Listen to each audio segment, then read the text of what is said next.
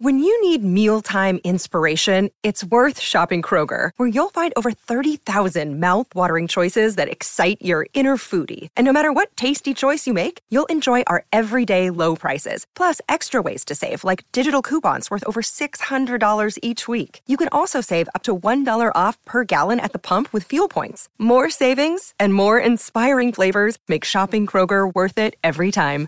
Kroger, fresh for everyone. Fuel restrictions apply. Live from the fantasyfootballshow.com studios. It's The Fantasy Football Show. live Monday through Friday, 7 p.m. Eastern. What is going on, good people? We are here to talk about Kenneth Walker, and we have some good news. We had some news earlier today break, and I was going to go live on this, but I was waiting for a little more information to come in, like it did, and therefore go live with all the facts instead of going live on the first little, you know, inkling of facts. So let's hit the news desk intro and get to it. Appreciate you being here live for the Fantasy Football Show. We're live whenever there's breaking news, and here's the news desk. From the fantasyfootballshow.com news desk, here is your breaking news. live whenever news breaks because your boy Smitty is not just live Monday through Friday, 7 p.m. Eastern, to bring you your daily show, your daily fix of not just fantasy football news and fantasy football goodness, but your your NFL goodness, your NFL news. I'm live whenever news breaks. Sometimes I gather the information first, sometimes I just go live and fire off, but we're always here doing it. And right now, or earlier today, Pete Carroll came out and told reporters that Kenneth Walker is undergoing a procedure that the team has said is not a sports hernia, which was good news right when it hit because, you know, we were, we still vague at the time. We're like, okay, what, what does this mean? It's not a sports hernia. That is good. Sports hernias are not good. Sports hernias are things that could put you on the shelf for quite some time because you have to actually repair it with surgery and then it, it's a long, lengthy process back. So the the hope was maybe it's just a regular hernia of some sorts. There's all different you know ways and places you could have a hernia. Hernias essentially it's, it sounds a lot worse than it is in some cases. In some cases it is really bad. If you if you imagine this piece of paper is the lining of your uh, your abdomen or whatever, you you have organs that are held in. Think of it like a, a backpack. Okay, your backpack, the, the lining of your your your body cavity holds these organs, right? If there's a hole in it, and let's say it's a small hole, you know, and, and there's a lot of reasons why you could have a, hole, an injury, uh, exertion, whatever creates a, a hernia. And you have organs like your intestines and, and different things that, that can, when you're exerting energy, you're pushing, you know, everything, and then maybe a little bit of your intestine or an organ's like actually protruding out of that hole. Not a good thing. Hernias are not a good thing. That's why when you were a kid, they always did a hernia check. Cough, cough, right? Right? Well, there are different sizes, there's different places the hernia could be. Essentially, what you don't want is this gaping hole and you have organs that are trying to like come out. You have to fix that. There's all kinds of ways to describe this as well. Um, but essentially, we got the word that it wasn't a sports hernia. So we're, we're good news, good news. Then this news broke. This is Ian Rapoport, who we, you know, we're kind of team Rapoport. We're not really team Schefter right now. Schefter's kind of like on our, our in our doghouse, but we're team, we're team Rapoport. We're team Rapoport. We kind of like the Rapoport side of things. Um, he comes out. They both can miss at times, but you know what? They're breaking news left and right. They're hearing information, throwing it out there as fast as they can. You know, I don't, I don't fault Rapoport. I, I, I think, I think Schefter's getting a little, a little weird in his, in his, uh, with the, it's going to his head. I think maybe he feels like Rapoport's taken over his, uh, his, his, you know, industry. So he tries to separate himself by giving opinion pieces, and, and, he, and he doesn't do good with opinion based stuff, in my opinion. In my opinion, he doesn't have a good opinion, is basically what I'm trying to tell you. But Rapoport came out saying, My understanding, and it's good that he's giving us a little clarification that he doesn't know for sure. He's hearing things, he's piecing it together, he's trying to inform us as quickly as he can. Hit that thumb up button. We have about 70 or so people in here, only 24 thumbs up. We don't even have a a, a, a we have only have a 50% ratio going on here. Wipe thy feet in the door. Let's go. Uh, Kenneth Walker underwent surgery already to repair a hernia, not what is sometimes called a sports hernia or core muscle injury, which is the more severe kind. And he's expected to make a full recovery, which we kind of knew anyway, but it's nice to see it on, on written word. And the plan is for him to be out there in week one if all goes well. That's probably optimistic um, talk, which is fine. It's not doesn't mean it won't happen. I'm just saying you're to hear positive talk about anything. I mean, you're, you're hearing Zach Wilson's to be shooting for week one, and Zach Wilson's probably not to be out there in week one. You never know. We don't want them rushing Kenny Walker. You don't want them rushing Zach Wilson. Um, but week one is like a real good potential target date, which means that by the time he was ever going to get a hold of the starting job, which wasn't going to be in week one, we might be no far off course than normal for a Kenneth Walker takeover. I'm not saying that this isn't throwing a monkey wrench into the situation.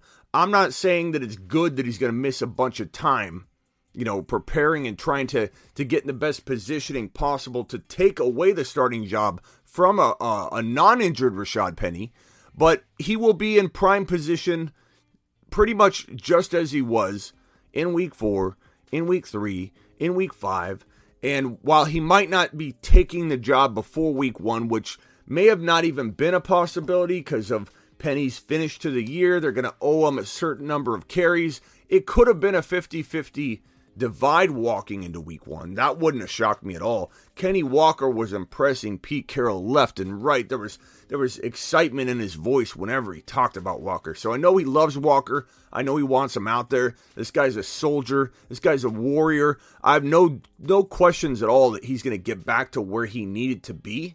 It's just going to be a little bit of a, a detour, longer path. That's it. You know, it's like Chutes and Ladders. He slid down the ladder a little bit, but who's to say he's not going to get right where he was rolling a bunch of I don't even know if you roll dice in Chutes and Ladders, but like instead of rolling threes and fours and moving across the board like he was, he might be rolling sixes every single time and catch up to where he was and it's not even missing a beat. So everybody needs to have a positive attitude. This is not me digging my heels in and just trying to think of the best way to dress this up and tell people it'll be okay. This sounds like it will be okay. We are not where we wanted to be, but we it doesn't sound like we're going to be that far off if not exactly where we need to be with Kenneth Walker in his positioning by week 2, 3 or 4. You know, so great news. Couldn't have got better news today. Couldn't uh Ryan's been here since subscriber 14. Uh, he says in the chat, I can't confirm that that's accurate, but I'm going to go ahead and trust him and give him a, a standing. Appreciate that, subscriber 14. We should just call you number 14. Um, I'm calling BS. Carroll cannot be trusted ever, says R. Smith. I mean, there's always that risk when a coach talks, but this is coming from Rapoport here. This isn't necessarily coming from Carroll, this specific piece. And and if it's not a sports hernia, we can draw our own conclusions, Ryan. I, or R. Smith, I'm sorry. I was mixing you up with Ryan H. Um, uh, R. Smith, we can draw our own conclusions here, you know, based on the information of the medical information. If he doesn't have a sports hernia, which Pete Carroll is not going to come out with BS like that, it's a sports is a sports hernia. It's not a sports hernia. Like you know what I mean. You're not you're going to get positive. Like you'll be ready for week one. I think this is a good. This is a good boy. This is a good boy. He's a hard worker. I love him. Do you like uh Do you like uh Homer, the running back? He's a good boy too. I like him. He'll he'll be good. He'll be you know like Gruden. You could ask Gruden about the fourth string running back. Hey, how do you like uh, Joe Schmo, the fourth string running back? He's the best player on this team. That guy goes out there with grit, and I, you know, I, he could start on he could start on 34 other NFL teams. There aren't 34 teams. That's okay. He could start on all 34 of them. If there were two, he would he would do it. He's the best running back in the entire National Football League. Hey, Jon Gruden, how do you like your third string? He's the best player in this league. It was like non, no matter what you ask Jon Gruden, you got a positive, gritty. He's the best coach speak answer you'd ever get. You couldn't trust Jon Gruden for anything when you asked him about a player. Not at all. Wipe your feet, 46 people in here. Pete Carroll's hit and miss with what he says. He says they what they weren't trading Russell Wilson. Guess what? They traded Russell Wilson the next week. So I agree with you, R. Smith. You can't trust Pete Carroll, which is why I came out and said when they said week one, I'm not like overly optimistic about week one. But when Rapoport's reporting it's not a sports hernia. Don't don't have concerns that, that, that this is different or he's lying about the severity of the injury. He's lying maybe or, or embellishing the the tenacity of coming back for week one, sure. But I'm not worried about week one. With Walker, we never expected him to earn his keep in week one. We do want him as close as possible, but like I said, think of it from the perspective I just painted. It's like he might be exactly where he needs needs to be or would have been anyway come week four. So it just it was a longer road around. He's gonna have to make up time. He, he might be he might be in the same. It's like getting a ticket, getting pulled over on the freeway.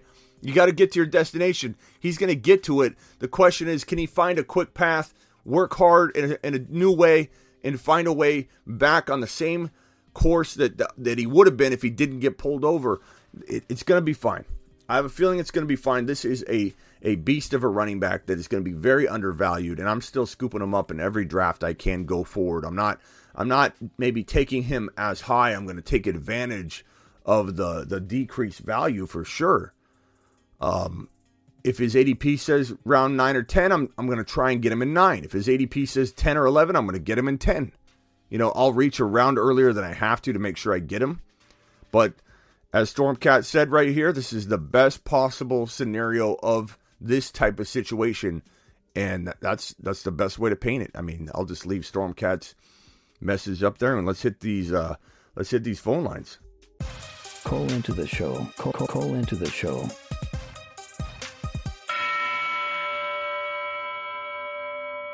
Call into the show. Dial 602 NFL. Uh, I'm gonna get this off the screen. We no longer have the attorney on the phone from yesterday, but man, that was a great call. I I clipped that, uploaded that bad boy as a a self-contained uh uh upload and in video standalone video because that was 45 minutes of pure gold, and I think a lot of people needed to hear what we had to say in regards to Kamara and the risk that's really still present. People are just they take reports from Schefter and and these other people and they just run with it. You know, they just run with it. Uh, CMAC, am I early tonight? No. Uh, anytime breaking news breaks, CMAC, I go live, baby. This is this is a whole different show. Although this may bleed into the four o'clock show because we only have a thirty minute window to close this and start over again. So we may just keep keep it rolling. What's up, Ron Navy? You're in the house live on the show. What's up, my man? What a relief, huh? Oh, what a relief it is. I mean, it, it, it's it's the best scenario of the scenarios that were available to us. So, like, while I certainly, you know, am, am down about the fact that he he doesn't have a shot at taking the job in week one, it may not matter because he may not have had it anyway. Maybe Penny. I'm not wishing injury upon Penny. Can we just be honest here and, and not act like we're all perfect human beings? Like, it, it, are you going to pick the phone up and let and let uh, Penny know that the storm is coming? you know, you don't want him to get hurt but are you going to sound the alarm to try and keep them in, in, the best possible health and be like, Penny, we want, we, you know, we're human beings, okay? I'm not wishing injury upon anyone, but if if, if Penny can't stay healthy in his own right, and and you you wonder if he goes out there, let's test him out. Let's see if he can, and if he's going to get a full course meal three games in a row, can he stay healthy? And if he can't, maybe Kenneth Walker's in the lineup quicker than he would have been if they were sharing carries for six straight weeks. You know, so you never know. Again, that's not me wishing injury upon Penny. That's me trying to explain that maybe giving Penny three starts in a row full volume is going to put him in a place where we really we we we know who he he is who we thought he was. You know, he's going to get hurt. Like Penny, the odds of Penny staying healthy on even six straight games of pure volume is is low. Well, maybe he just straight up outplays Penny. Even if Penny doesn't get injured, maybe he just straight up outplays Penny. Yeah, he will. He will. Once he's healthy on the field, getting volume, he will. He will because this is a guy that the metrics are there, the speed is there, the ability, everything about this guy is is just you know better than than than than I think a lot of players we've seen come out of college in a while. And I know some people won't agree with that, and that's fine. But I I've looked at I look at the the footage like crazy. I watch all the film. I I look at the combine stuff over and over. I revisit it. I do the rankings again. I revisit it. I talk about it a lot. and and Kenneth Walker's, um, like the the the, the data alone, not just the eye test, the data alone shows how dynamic he is. You know how he he was second in the the uh, FBS or in I think total yards. I some of the numbers I'll have to pull up again because Breece Hall and him both just had amazing numbers, amazing combines, amazing film. They're both they're both they both have better hands than anybody gives them credit for. And I think Kenneth Walker, when you try and pinpoint a potential overlooked PPR monster running back like Zeke Elliott, Zeke came out of college. This guy can't catch. They just didn't throw to him. It wasn't that he couldn't catch; they couldn't throw. They didn't throw to him. They didn't ask him to catch the football. And the same thing's happening with Walker. Everything about Walker's game translated tra- translates into a good pass catching running back. His ability in open space to just completely uh, avoid getting hit, shedding tackles, tackle breaking machine. Um, amazing in open space, amazing in changing directions and finding a, an open, uh, you know, rushing lane or receiving lane. This guy's an absolute monster. Uh, so, you know, can he catch the football? He proved it at the combine. If people say he has no good, he doesn't have good hands, we'll go watch the combine. Go, go, go, go watch some of the practice footage that's leaked out over the last couple weeks where Kenny Walker's catching the football just fine. And Pete Carroll says he can catch the football. Pete Carroll and and Ron, you, I mean, you sent me a clip of Pete Carroll just drooling over the guy. You know, so he's excited about him and Carroll, Carroll said right in that clip, um, he's doing great on, on everything: punt returns, catching the football, uh, running the ball, everything. They're they're so uh, they're so happy with him right now and what he's able to do. And you know, he talked about Penny right before that, but Penny was just like, okay, well, yeah, Penny, you know, hopefully, you know, he he could pick up if he pick up where he did last year and all this. But as soon as he started to talk about Walker, it's like his voice and inflection just changed. Yeah, if if you uh, so, if you um actually pay attention to the way he talked about Kenny Walker versus like that the like past tense, he's like Penny did really good last year. Penny was amazing last year. You know, Penny proved last year that, and it was like, oh, Kenneth Walker is doing great. Kenneth Walker is doing this well, and so it's a little bit different. But I still think he's going to give him a shot. You know, Penny's going to. I mean, clearly now, but but it's just a matter of will Penny actually stay healthy? Would anybody really bet on that? I wouldn't. There's no way. Yeah. Yep. And, and you know, Walker's not the only thing today. Heck, they got they got uh, uh, cigar smoking Joe Burrow on there today, and uh, they're asking how you feeling. You know, you've lost some weight. He goes, I'm trying to get get the weight back and I'm feeling better every day, stronger every day. And they're like, what are you eating? He goes, everything. Yeah. what are you smoking? Everything. So that was good. Look, Joe Burrow, I love, I love that people are just sleeping on Joe Burrow right now. Just, comp- you know, and, and some of it isn't like even related to Joe Burrow. Most of it's just that, that Hurts and Trey Lance are climbing so fast, so quick for everybody that it, it's it's not like a knock on Burrow for these people. It's just that he now falls two quarterbacks below, or at least one, and and so now Joe Burrow by default, through no no one's like negative um, analysis, he's just falling. He's just he's now like on ESPN. He's like a seventh or eighth quarterback. You know, it's absolutely amazing. It's the best value. Like I, I told I told you weeks ago that Joe Burrow was the best fantasy football value in 2022 period that was before he fell an entire round more like now it's like i, I you know I, I don't even know how to describe how excited i am about getting joe burrow in round seven like that wins you a league yeah well you know i mean they're always going to have Census is always going to have that one guy that that they don't you know he does awesome and then come back the next year and they just like uh, um, they just put him. That it, he's good, but they don't put him in that elite status, and that's happening to Joe Burrow. You know. Hey, hey I'm gonna so I'm gonna bring John in here. I'm gonna bring John in here real quick because John, John, you're and I, I don't blame you, John. You're just trying to get in, but John's like calling nonstop. So John, John, there, John, is this an emergency? Is some is something happened, John? No, no, I just did. John, John, are you okay? I'll go through or not. This is the 17th call in a row while I'm talking to Ron Navy. What is going on? Do you need me to pick you up? Do you want me to send an Uber?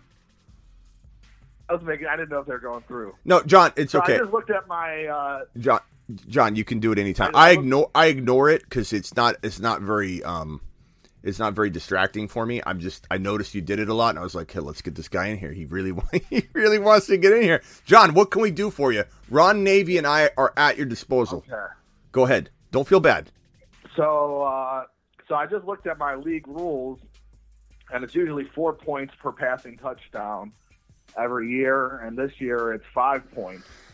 Would you value the quarterbacks a little more, like at the four or five turn? Because I got the first pick. I was thinking of you know taking two receivers because I like the receivers there, but now I'm thinking of taking like Justin Herbert there. Or do you think like uh, later on, like players like Aaron Rodgers and Tom Brady that can't run? Do you think they're a little more valuable? You know, I mean, it's- five points. it's of four? certainly it's certainly relative, right? But at the same time, when you go from four to six, there are a handful of quarterbacks that kind of float up a little bit, and, and I think I think Joe Burrow is Right. certainly one of them. Um, I, I think Jalen Right. Hurts wouldn't necessarily float any higher because that's not a 45 TD capable passer. The reason Jalen Hurts can score as well as Burrow or as well as anybody is because of the running, right? But he's not going to throw 40 touchdowns. He'll probably throw. I think Hurts could throw 30 touchdowns. I think people are absolutely Right. crazy to think this guy can't breach the 30 mark. And if he runs for 30, that's 40 total. So like you know he, but when you go up a point, I mean, you think about it. If you throw four, let's say you throw 38 touchdowns, that's 38 points. If you go from four points to five points per TD pass, so that's quite a significant Right. bump. Well, I was Um, already, I was, I was already liking Joe Burrow, so I think you know he's going up should. a little bit in my book, and then hopefully, Yeah, hopefully I can get him at the turn. I got the first pick, so I got that four five turn, and then I have a six seven turn. Or I whatever. mean- so hopefully, I mean, uh, uh, would four- you rather take Herbert the four five turn, or try to take uh, uh, the uh, the guy uh, Joe Burrow from Joe Burrow, the the guy you the, the guy you just said you loved, Joe Burrow, yeah. John. Okay. No, I'm I'm, Okay. I'm just no, I'm giving you his name.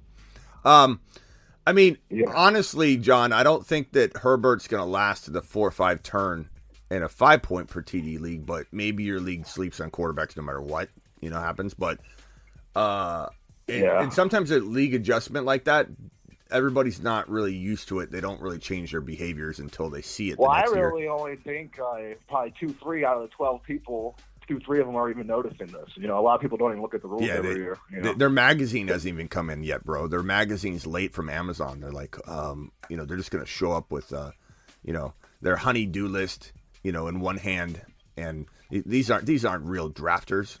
These aren't guys that ignore their family life Right. on draft day. You know, there's they're they're probably picking milk up on the way home, John. That's not the way we do it. yeah. All right. Um, Well, I think I'm going to go up a little bit on quarterbacks. I was even thinking of taking uh, Trey Lance late or something like that. But with it being five points and uh, our league for some Hey. reason we do two week playoffs, hey, Ron. so uh, you got Ron, what, what's your input on our on regular season's only ten games. Ron, what's your input on going from four points for, per TD pass to five, and how much it affects your quarterback decision making? Well, I don't know why they they just got to be different and go to five. Why didn't they just go to six? And and if they're trying to make the Exactly. quarterbacks more even, they should have just went to six because you still have the advantage Yeah. going to the receiver and the quarterbacks that run the ball because they're still going to get a, uh, um, one more point every you know on a rushing touchdown than they are on uh, passing the ball. So your pocket passes is still at a disadvantage. Derek Lincoln. Right. Um, yeah, yeah. You know what? You know why? I'll tell you why this commissioner did that. He's self-serving. I don't know him very well. I think he's being sneaky. I think Yeah. yeah, I think he's trying to be sneaky and Hey. only have like two, three people know about it. you Look, know? John, I've been around the block a while. I've been in this business 20 years. I can smell things coming from a mile away, and this commissioner's self-serving. it's a This- four hundred dollar league. this- so, this is a guy- do it every year. John, this is a guy, and we'll call him Bob, This is a guy that literally played in this league before, so he feels he knows it good. He knows it has an advantage. This is that commissioner that makes these changes for himself. Yeah. He doesn't vote it in. This Yeah, is yeah, what yeah. he wants because No. he played in it before. He has a little bit of advantage, and somehow he sleeps at night. And I don't know how, trying to manipulate the, the league scoring. But you know what? You're going to take him down, John, and you're going to take Joseph cigar smoking Burrow. A round earlier than his normal ADP. So if he's going in six seven, you got to get him in five six. I think everybody gets a bump at least a, a, around potentially that late. As far as like Josh Allen, I don't. I still don't think I go after Josh Allen because Joe Burrow's going to fall further than Josh Allen's going to fall.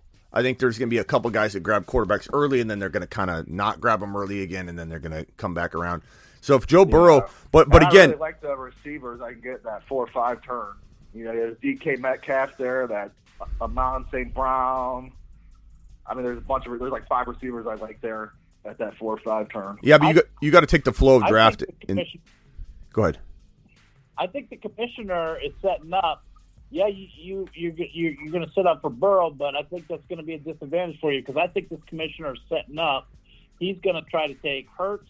He's going to try to take some some running running back that also has an upside of throwing touchdowns, and he's going to outpeg everybody because he's going to get an extra point Kevin. for every throwing touchdown, and he's still going to get six points for every rushing touchdown. Hey, hey, can I ask you a question? Right. Hey, Hey, I can't say this. This needs to come from your your your mouth, John.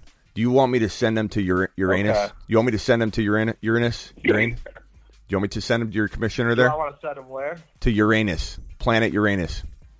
Oh, yeah, yeah, for sure. What's his name? Well, I'm kind of glad he did that because I, I think a lot of people. His name's Mike. Mike. I think a lot of people aren't even gonna because we've been doing the year, this league for like seven Yeah. years, and every year it's been four four points. Hey, know? Mike- hey, I won it three years ago, and I think about it every day. Hey, Mike- day Mike, I'm looking at- that championship 3 I'm years ago. I'm looking at you, Mike, and we're sending you to planet Uranus, aka Uranus, however you want to pronounce it. This is where you're going. You pal. know what's funny too? Off he goes. He's like the only person that's been in it for the whole seven years that hasn't won. Like everyone else at least won once that's been in it that long, you know. And he hasn't won at all. So yeah. And he's always When is talking your a big game, never backs it up. Uh, next Sunday, not this, uh, eleven days. So All right. I, I have it on my ESPN. I think next Sunday at six. So Hey John, the last thing I'm going to tell you before I uh, before I move on is that uh, you need to make sure you follow the pre-rank list as best you can. It will guide you. Unless are you drafting in person? no, it's uh, just uh, Okay. So drafting. so use use the pre-rank to your advantage. I mean, you'll it'll tell you when to draft Burrow. If Burrow is on the overall rank at Yeah. number 4 and you're drafting you don't pick for 8 picks, he's not going to last. If he's Well, the ESPN, his, his ADP is pretty late. Yeah. I'm seeing Burrow go Hi- like his is like. Like, almost below Drew Lock at this point on ESPN. It's like it's amazing. Like Yeah, I, I, I want to. So I think I could even get him in like the seventh. You might be able to but pick him up I after the draft, according to ESPN, bro. They they, li- they literally are are. It's like they forgot Joe Burrow exists.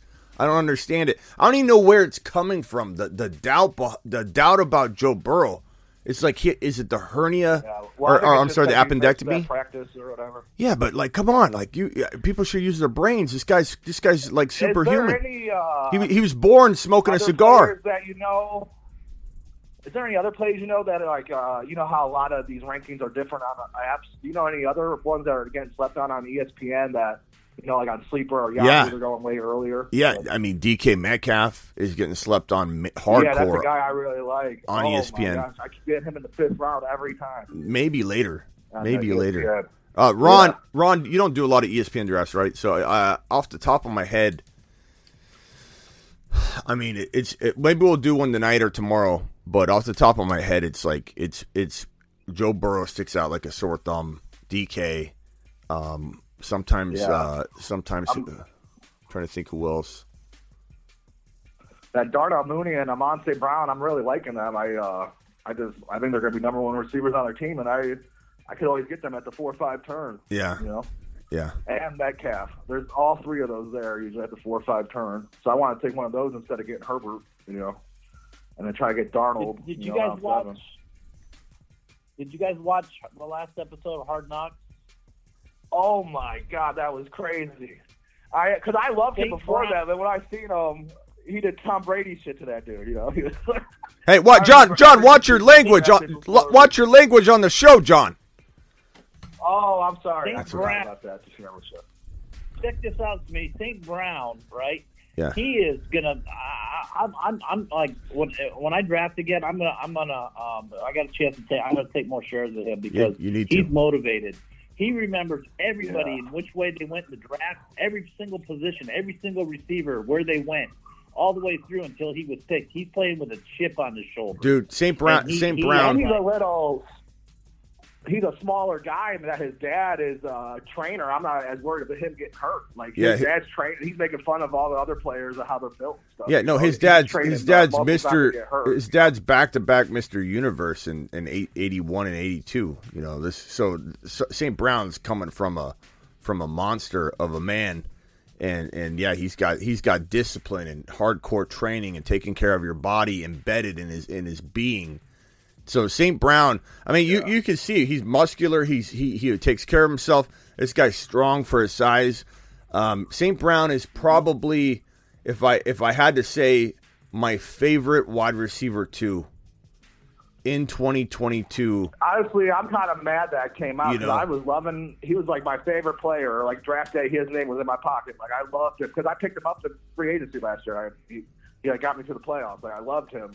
And, uh, and then when that came out, I'm like, oh man, his ADP is about to go up. I Yeah. you. He- he But is- I still have to change. Yeah. He's golden. He's golden round Well, his six. dad also, his his dad also said all these players are getting these Achilles injuries, and they're not doing the right type of stuff to prevent the from getting the Achilles injury. He goes, I have my sons; they're they're they're not they won't get Achilles injuries because they're doing the right things to prevent that from happening. Yeah. Yeah. St. St. Yeah, Brown. St. Brown is my. I love him. St. Brown's my favorite wide receiver where you ignore wide receiver two. Okay, you ignore wide receiver two, you come back in and you put St. Brown in it and you let people cry and weep themselves to sleep at night because you have a guy that they knew because I told them finished number two out of all wide receivers in weeks 13 through 18. And as I as I said it, weeks 13 through 18, any one of the weeks he was top five. He was consistent. Okay, I gotta I gotta jump, John. I appreciate you, uh, Ron Navy. I gotta read these super chats. So I'm gonna let you both go. Uh, Ron, call back if you have anything but- else. Hey, just before I get out of here, though, that uh, DK Metcalf, I know one, one weird stat about him. He averaged more points with Geno Smith than he did Russell Wilson last year. So that's one reason I'm real on uh, Yes, real sir. high on DK. But all right, Smitty, All right. you got you have a good one. Later, Ron. You got you got anything else, real quick? Smitty. All Later. right, call back anytime, Ron. Bye. All right, let me uh, let me hit these uh, real quickly. Um, do do you read super chats anymore? No, I mean uh, Ryan, I got them on the screen here so that I can get to them, I, so I don't forget them, and I'm, I'm definitely not going to leave them up all all show. I'm doing that for a reason so I can read them. Let's get to let's get to Ryan's. Uh, you see fights at the Patriots Panthers practice. CMC tackled hard. I don't think there were any injuries, but I expect some sh- uh, shenanigans on Friday's game. Maybe, Ryan. And first of all, appreciate your super chat. I did give you a standing ovation anyway, but let's give you one more for the wait. Appreciate you. Mashed potatoes. Boy. Um. Whoa, whoa, whoa. Uh, yeah. So thanks for the super chat. We should see. We'll, we will see. Um, you know, CMC getting hit hard. I'm sure didn't uh didn't excite Christian McCaffrey owners. Um, here's another one: Evans or e- Edelman. Wait, what? Evans or Edelman? That's how you know I'm an OG. That was when you were on vacation live stream, if I remember correctly, Tampa. I'm not following what, what this is even re- referencing, but was there like an old question you're you're remembering? I don't know. Let me know what you mean by this. Appreciate your super chat, buddy. I'm in Melvin Gordon's interview today. Oh, in Melvin Gordon's interview today, he admitted Javonte is better than him, and the Broncos want Javonte to be the guy. Wow. Uh, I haven't seen or heard that yet, but uh, send me a link. DM me a link to that. Let's get that up on the screen. That that's something that needs more press. that's true.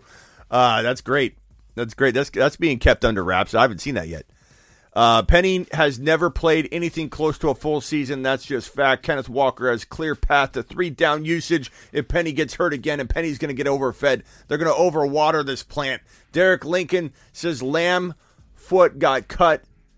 Lamb foot got cut, and he got stitches, and now not practicing. Just some news, mashed potatoes. Uh, yeah, he, I'm sure he's fine. What did he cut it on though? Do we even know? Do we know? Did he cut it on? You know, was he doing something stupid? Like, what's going on? All right. Uh, appreciate you, Derek Lincoln, with the, the super chat. Uh, Dribble says, Smitty, I drafted Sutton over Judy. Thoughts? I mean, there's that's preference, bro. There's, pre- I mean, no one knows what's going to happen. No one knows who's going to be, uh, who's going to be the one there. I I'm going to bet on Judy, but Sutton's good too. They're, either one could be the number one. They both could split it completely evenly and both be kind of like wide receiver two, high end wide receiver twos, and neither one of them become a wide receiver one. You're live on the Fantasy Football Show. What can I do for you? Hey, Smitty, how you doing? Uh, just wanted to uh, talk to you, man. Um, I have so I'm in a 10 team league. I have the seventh overall pick.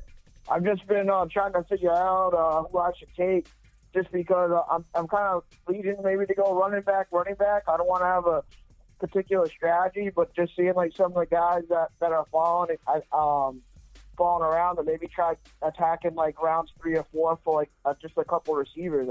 I just wanted to get like your thoughts. So my thoughts on the seven pick in general. What is it? Are you asking me about the seven pick in general?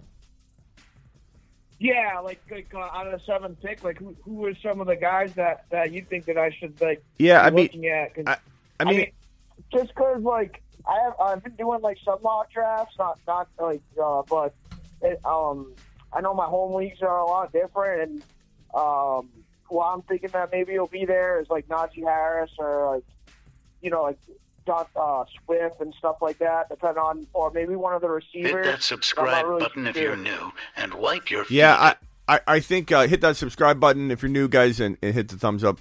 So, in general, from the seven or the six or the eight pick, when people ask me this question, it's pretty pretty clear cut answer, cookie cutter answer for me because it's like it's just it's it's the way I feel and and it doesn't really change.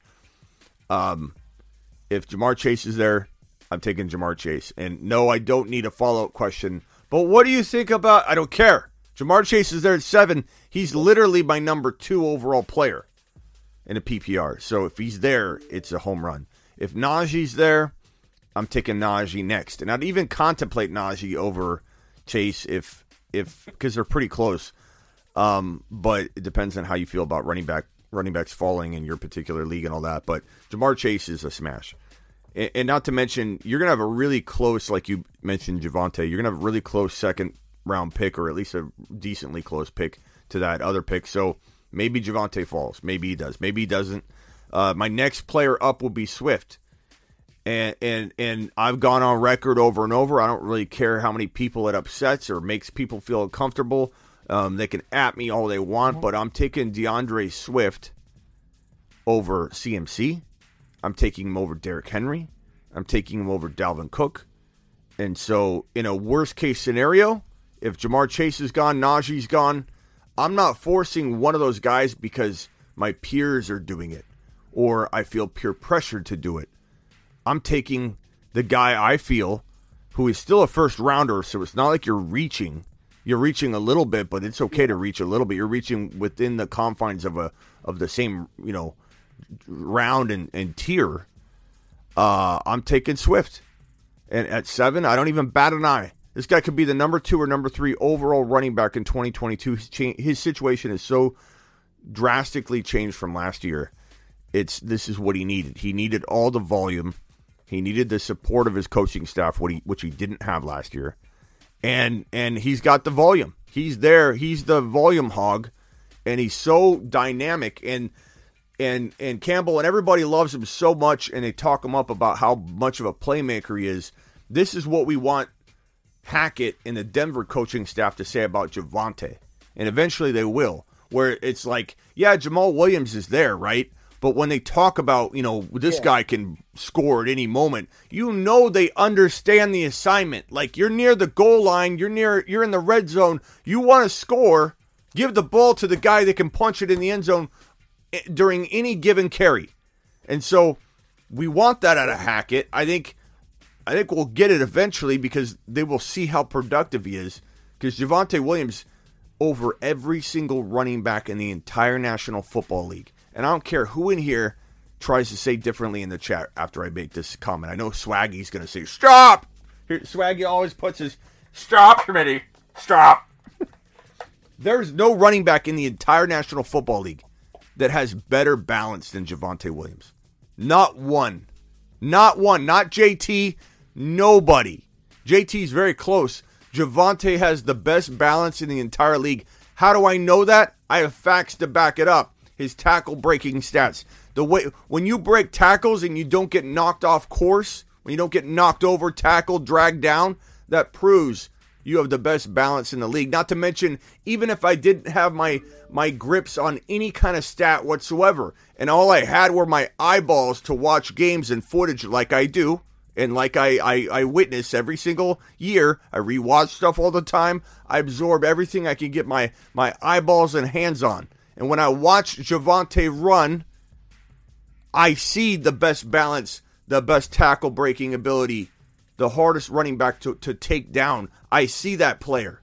That you know that used to be Derrick Henry in terms of the taking down a running back. But we'll see what happens with Derrick Henry this year. I think we're going to see at least by midseason, if he comes out on a tear, by midseason, Derrick Henry slow down and be one of those guys where you're like, man, it almost just feels like he's running in mud because he's got eight man fronts all the time. They can't stretch the field. I know Burks had a one handed catch in the scrimmage or practice, and everyone's like, okay, maybe Burks is the real deal. Burks has been disappointing the whole time. Not to mention, I don't think the passing attack will be remotely as even close to the way that it used to be with AJ Brown. So you're going to see a lot of stacked boxes, a lot of bigger box counts. And so, you know, I, I think this Tennessee, I don't know how I got on Tennessee, but back to the question at hand. I'm very long winded and I go in a bunch of different tangents. Javonte in round two is a, a home run. Deebo in round two is a home run. Would I even go Ja'Marr Chase and Deebo? Okay. Absolutely. I wouldn't I wouldn't even bat an eye because you're going to get Breece Hall, you're going to get ETN, you're going to fill your running backs, you know, down downstream a little bit. So, what would you do if, like, let's just say, for instance, let's say, eh, like, I do have to pick between like Duke, Deebo, or Javonte. Does it depend? Does it depend on what I do, like, for the seventh pick? Because I've been like definitely like checking out your stuff and a lot of other people, and and like one of the things that I've been, but I've been hearing a lot is that like the wide receiver room, especially like uh, in terms of like where you're drafting, like there's definitely like a lot of more wide receivers compared to like running backs. There's not really that many like running backs that you want to grab to have on your team because there's like a lot of different like uh, certain like uh, situations where a lot of the guys are like a 50-50 splits almost, and like well, after you get to like a certain point, like you get to that certain like cutoff it's not really like like you're just like you got uh, you know like you got a blindfold. Basically, like rolling the dice. You got a blindfold at, at home.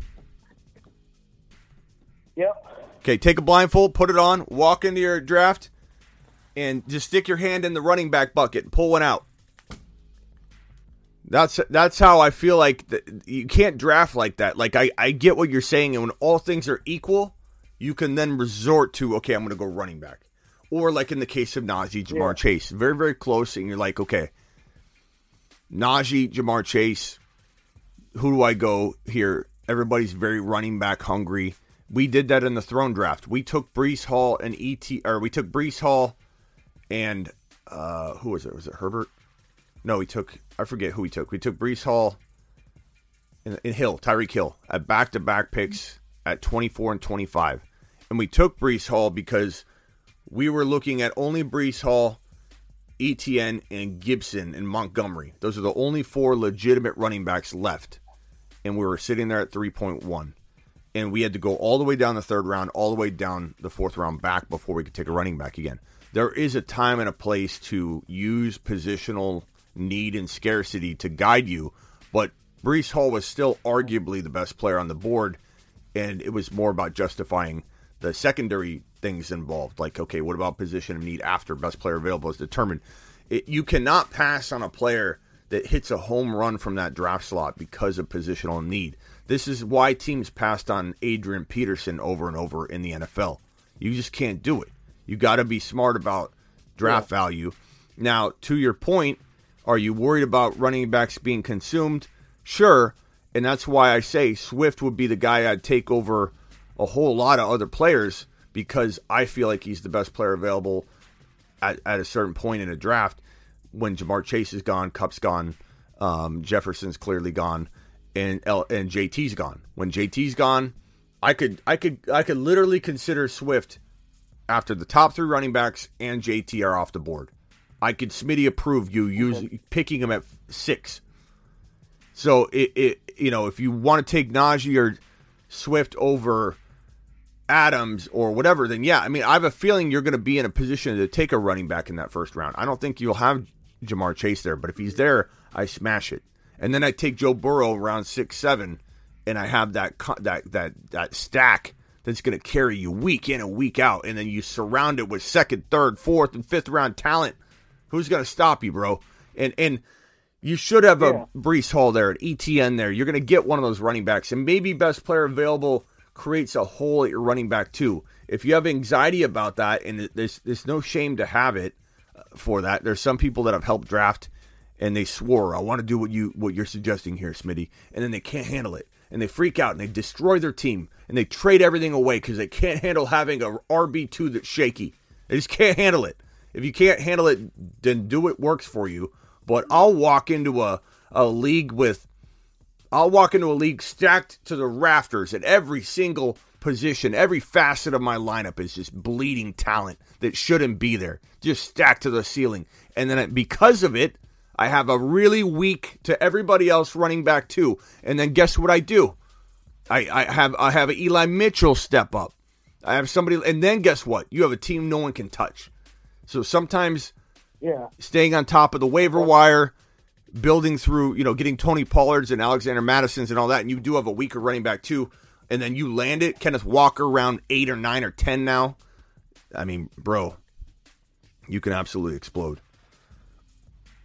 Okay, well, cause thanks, because like I said, man, because I know there there's like a lot of sites, like a lot of people that are saying that. I think it's like rounds like five to eight is like really good at like wide receiver. So I guess like I've been reading that up, like just like oh within like the first like you know like couple rounds, maybe try to get a couple running backs, and then try that way like when you're at five five uh you know rounds five to eight when everybody might be trying to like dig into like that next like running back, like you can go after like some of those like wide receivers like Davis and uh I think Rashod Bateman, just and like Mike Williams, just like a couple of those guys, and so I, I just like to you know get like feedback from you because I know everybody's different and stuff like that. Yeah. All right, man. Go get it. Pre- call in anytime. Appreciate you.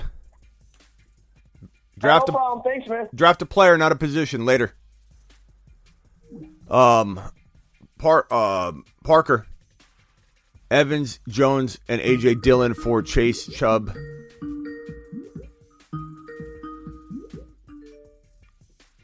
Sorry, call back again. I missed you. Uh, Evans, Jones, and AJ Dillon for Chase and Chubb. Evans, Jones and AJ Dillon for Chase and Chubb. Give me, give me, give me Chase and Chubb. What's up, man? You're you're live on the Hello. Fantasy Football Show. What's What's up, Smitty? Um, Who's I this? had a question. I have the fourth. I have the fourth overall pick. It's yeah. Like I'm drafting tonight. Oh, who am I talking to? And I wanted to know, like, oh, you're talking to Dribble guy. Okay, what's up, Dribble? What's up, bro? Uh, I have the fourth overall Oh, we lost Dribble. Dribble, call back. You're live at the Fantasy Football Show. Who am I talking to? Okay. I don't know what people are doing here today. You're you're live on the Fantasy Football Show. Who am I talking to? Hello? Yeah, who am I talking to? This is Bill. Bill, what's up, Bill? Not much, bro. Hey, I got the uh, number uh, five pick in one draft and the uh, number 11 in another. Um, in the number five, I'm thinking about going Josh Allen because it's in a league that gives six points per passing touchdown. would that be an absurd place to go uh, Allen instead of say uh, Cooper Kupp or Jefferson? And with the 11th pick, I'm thinking about going.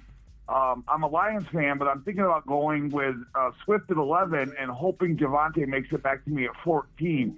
So my, my, my basic question is at the five with Josh Allen and taking that, is the six points per passing touchdown, eight points per passing touchdown if they're longer than uh, 39 yards or longer? Is that worth taking a QB at the five spot? Well, I mean, you shouldn't be taking a QB in, in the first round unless it's a super flex, um, mainly because – you, you you're going to see like Burrow fall to a ridiculous value still, right? I mean, where do you project Burrow to go in this format, knowing your people you're drafting with? Probably fourth or fifth round. Okay, because so of, because it's six points per, per passing touchdown. Yeah, so quarterbacks tend to go earlier. Um, yeah. So because you're you're, I, I think this is a dri- dribble. Um, call back in again real quick, dribble. I'm sorry about that. Yeah, I mean, Joe, Joe, Burrow in four or five, even if he goes in four or five instead of six or seven, that is a much crazier, you know, value, bro. That's that's insanely good. You know, don't don't now, be. You think not? Right, right, so you don't think you would rather have Kupp or Jefferson at the five spot instead of Allen, even though passing touchdowns are six points? Well, I like I just said, you just told me Burrow's going around four or five.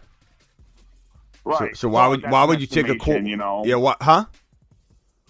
That's just an estimation, obviously, on my part. But you're right. I mean, it, it is deep, but uh, with this, with his rushing upside that Allen has, it's like getting a running back and a quarterback. I mean, no one's going to run as much as him besides Lamar Jackson. So I was just looking at the numbers, and it seems like Josh Allen would be a, a value pick. But then again, you don't pick. I won't pick again until the middle of the second round, where I'm looking at, at, at the start of the quarter, the running. Yeah, I mean, if it's a one but, QB league in in I would say that historically what happens with what happens with your you know historically what what is, where do these guys normally go? Have you ever drafted with these guys before? Are quarterbacks you know going? Yeah, yeah, oh yeah, yeah. Like Josh Allen when Aaron Rodgers prime, he would he would be a keeper going the first and second round. So yeah, usually I mean Herbert and Allen aren't going to make it past the second round. So I mean, they're just not not in this league. Not when they're valued. Uh, not with six point passing touchdowns plus a two point bonus if the touchdown's longer than thirty nine yards. I mean, I don't I don't think they're going to make it past the second round. Well, so I get yeah. My advice is only as good as the information of will jo- will you sure. get one of these quarterbacks in round four or five? Hurts, Trey Lance, yeah, Joe Burrow. Right. If they're going yeah. in round two then I still probably go with one of those guys in round two versus Josh Allen in round one, and I take my gotcha. JT or my Najee or my Ja'Marr Chase. Um, but you really got to go. Gotcha. You really got to go with the flow, though, bro. You know, you you no, can't you. you can't you, you can't. If it looks like Burrow is going to fly off the board before your three point two pick and like eight quarterbacks are gone, you know, then I would play the game of going earlier quarterback than normal to make sure I get Joe Burrow and I don't get screwed at quarterback. But at the same time, let's say you do draft against traffic and you let everybody blow their their opportunity of getting these bigger name guys.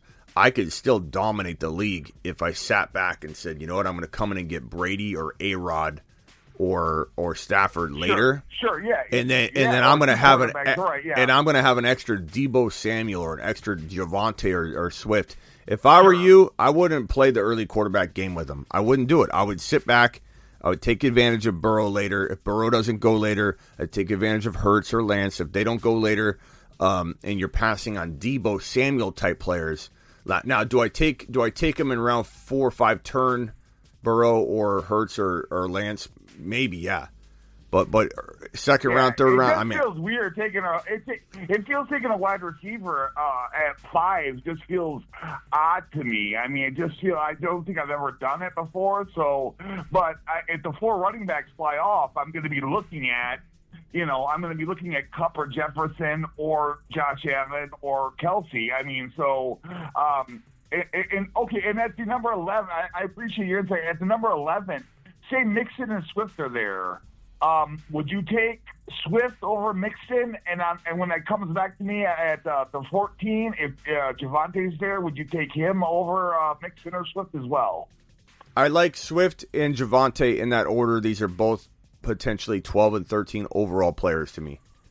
So, Okay. yeah, I I wonder if so I just hope Javonte makes it past the twelve and thirteen. The guy at the turn and gets back to me. Yep. You know, I mean that's a concern for everybody. But uh, yeah, uh, I really appreciate you. All right, Bill. Show. Thanks for your time, man. later, Bill. Appreciate you. Okay, dribble. Try try one more time. What's up, Rock Out? ETN or DK? Okay, so I got to answer this question for Parker. Uh, I already did, I think, but in general, Par- Parker, you still here? I mean, Chubb and, and Chase, I'm probably taking, bro. It's just a better like Chubb and AJ Dillon and, and or Aaron Jones and Chubb are really close. You know, you could argue either one, and then Chase is a whole round and a half above Evan of Evans. So you're live on the fantasy. Okay. Hello? Yeah, what's up, man? Is this uh, dribble? Can you hear me? Yeah, Yeah, it's okay. dribble. Yeah, what's up? Sorry about that. I don't know Okay. if it was my. my bad. What's up? You good? You good? Um, so I have the fourth overall pick, and someone is offering me like they were like, "You want to trade for the sixth overall pick?" And what what do you think is better, the fourth spot or the sixth spot? There's, I mean, it doesn't, uh, it doesn't really matter. I mean, I would probably say because Ja'Marr Chase can fall to six pretty easily. I probably take the six pick, um, and that way I can move my second rounder up again.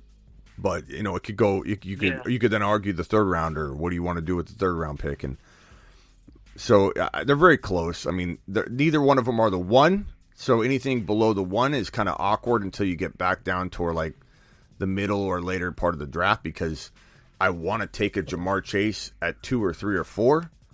So if I can get him at Uh-huh. six, the, the better. Um, and You? No, I just wanted to know, like, because if I do take the fork, I know like my like my peers they go running back heavy, and so like I just I like who would I take, like Derrick Henry or like Justin Jefferson? Like if I do keep the fork. I mean, I'm not drafting Henry in the top five. I'm just not. Uh, b- but I mean, I, I can understand why people want to, but that's just not a player I'm willing to invest in top five value. Like I would take him at a place where he probably wouldn't fall.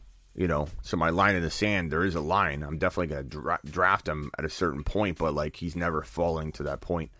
Um, but trust your gut. Yeah, if, if it, go through the top five.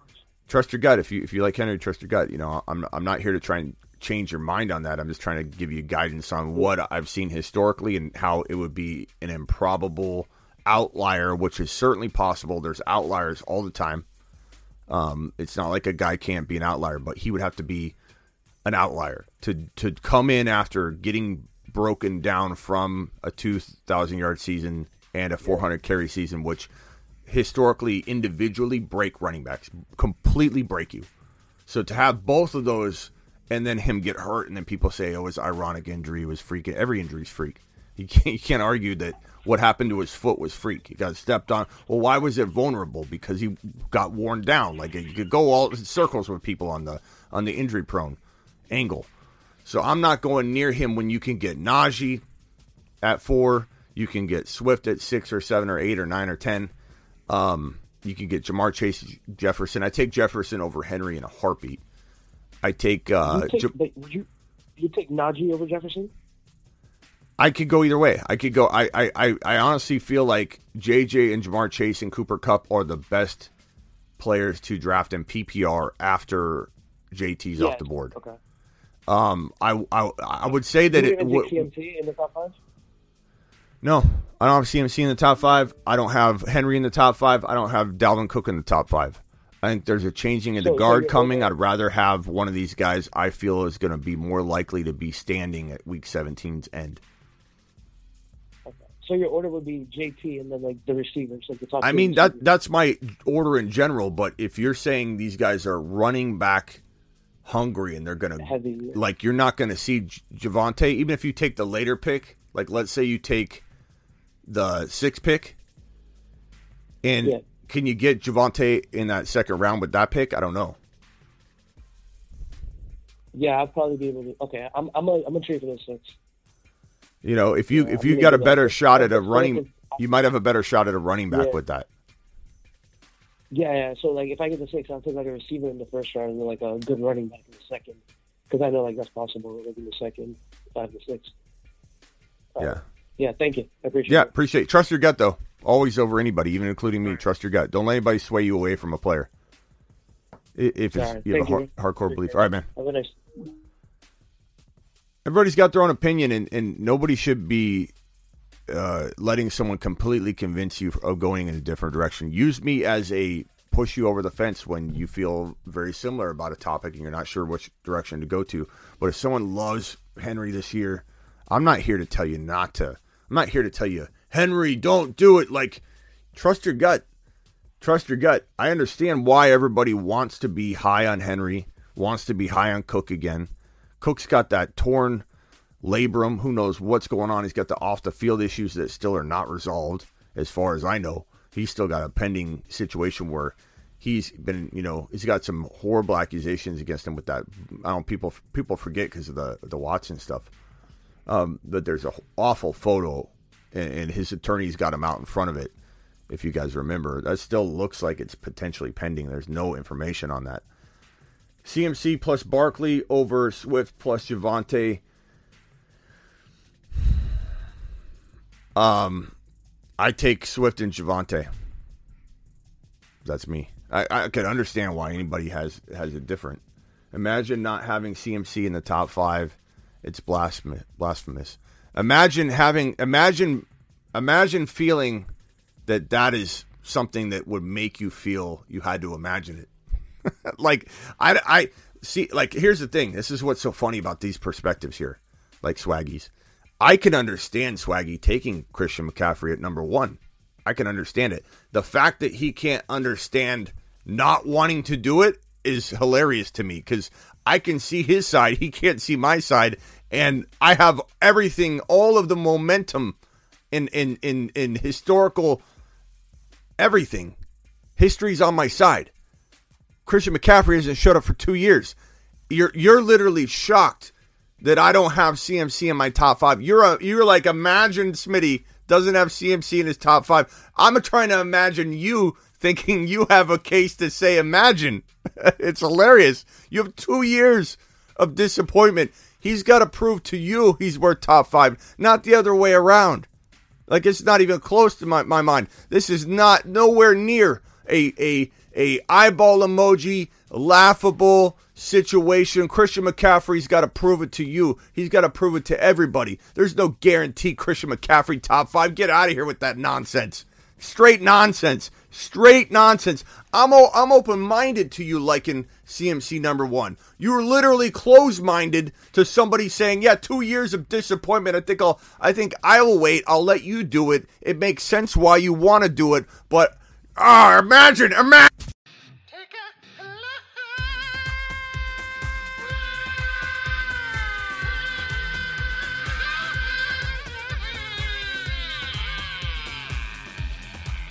You get the full the full clip on that one, bro.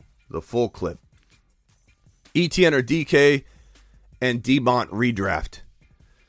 ETN or DK and Demont. Give me ETN. I, I don't trust I don't trust Demont right now. I don't trust him at all. Cook or Najee, give me Najee. There's too many things I worry about. Too many things I worry about. I have CMC and Barkley basically back to back. I think CMC is going a little too high on Barkley, a little too low. Um, I could understand all that. I, these are two players I just don't want to own because they've disappointed, you know. And, and some people like to give players another chance, and, and I do too. Look at me with ETN. The difference is there's not a long track record of it. ETN's just coming into the league. ETN's younger. He can heal quicker. There's a whole lot of components involved in trying to predict downfall or injury and all that. And it's a risky business. Look, it is not an easy business to sit here and say, this guy's going to get hurt or this guy's got too much mileage. It's a, I don't want to be left holding the bag. And like I give the examples with the, the roulette wheel and and and and I had a, a follower say this in in the comments too that he liked my example. I've said it two different ways, and I think the the other way is better because it seems to resonate more.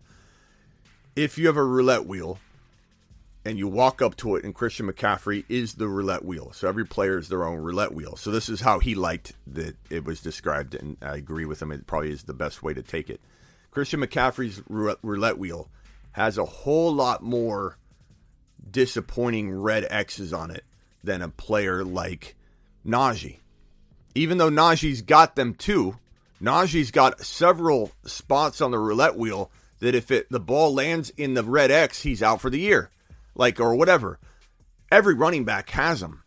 Doesn't mean that if Najee goes down in 2022 and CMC doesn't, that anyone was really wrong or right.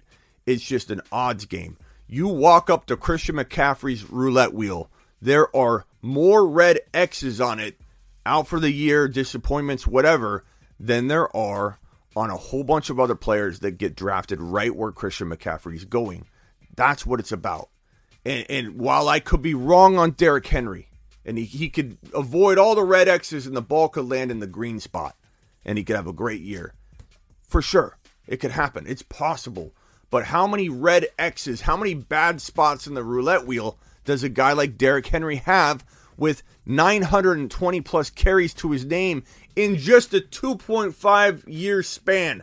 The last 2.5 years of his NFL career, he has 920 plus career carries in that small window of time. That roulette wheel is lit up with red X's all over it. And and it's not that it can't happen.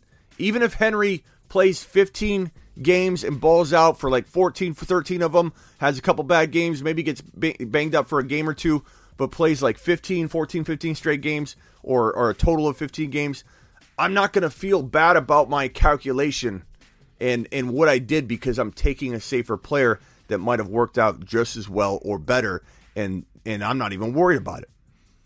So it, it's all about playing the odds. Do you like the risk going up to the roulette wheel? And if you feel like Henry's got, like in Ron's case, Ron loves Henry. If you feel like Henry has a lot less red X's on the roulette wheel than I do, then that's you know I I actually appreciate it. Um, I feel like, you know, we're all to have differing opinions. It's all subjective as to how we view that player's roulette wheel and the odds of risk. There's no formula that tells us what the exact percentage is. You have to trust yourself and your experience and everything that you've put into the game and the sport and learning and absorbing. And how good are you at predicting where risk lies? And if you can predict that well, then you can assess each player individually and you can step aside and let somebody else take the risk on a CMC. Remember when CMC came back? We had people in the chat, Smitty, running back one, CMC, you're going to see, you're going to be a laughing stock. Just wait. You're so down on CMC. I told everyone to trade him. The moment he was coming back, I said, get on the phone, talk to everybody you can, and tell them CMC's for sale.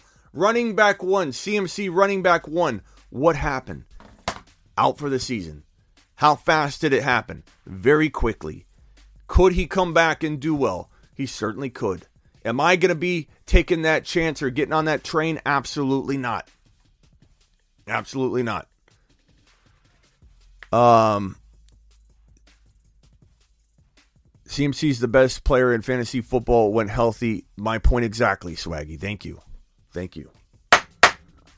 Ruling uh, somebody is offering Diggs, Penny, and Rhamondre for Henry. Diggs, Penny, and Rhamondre for Henry.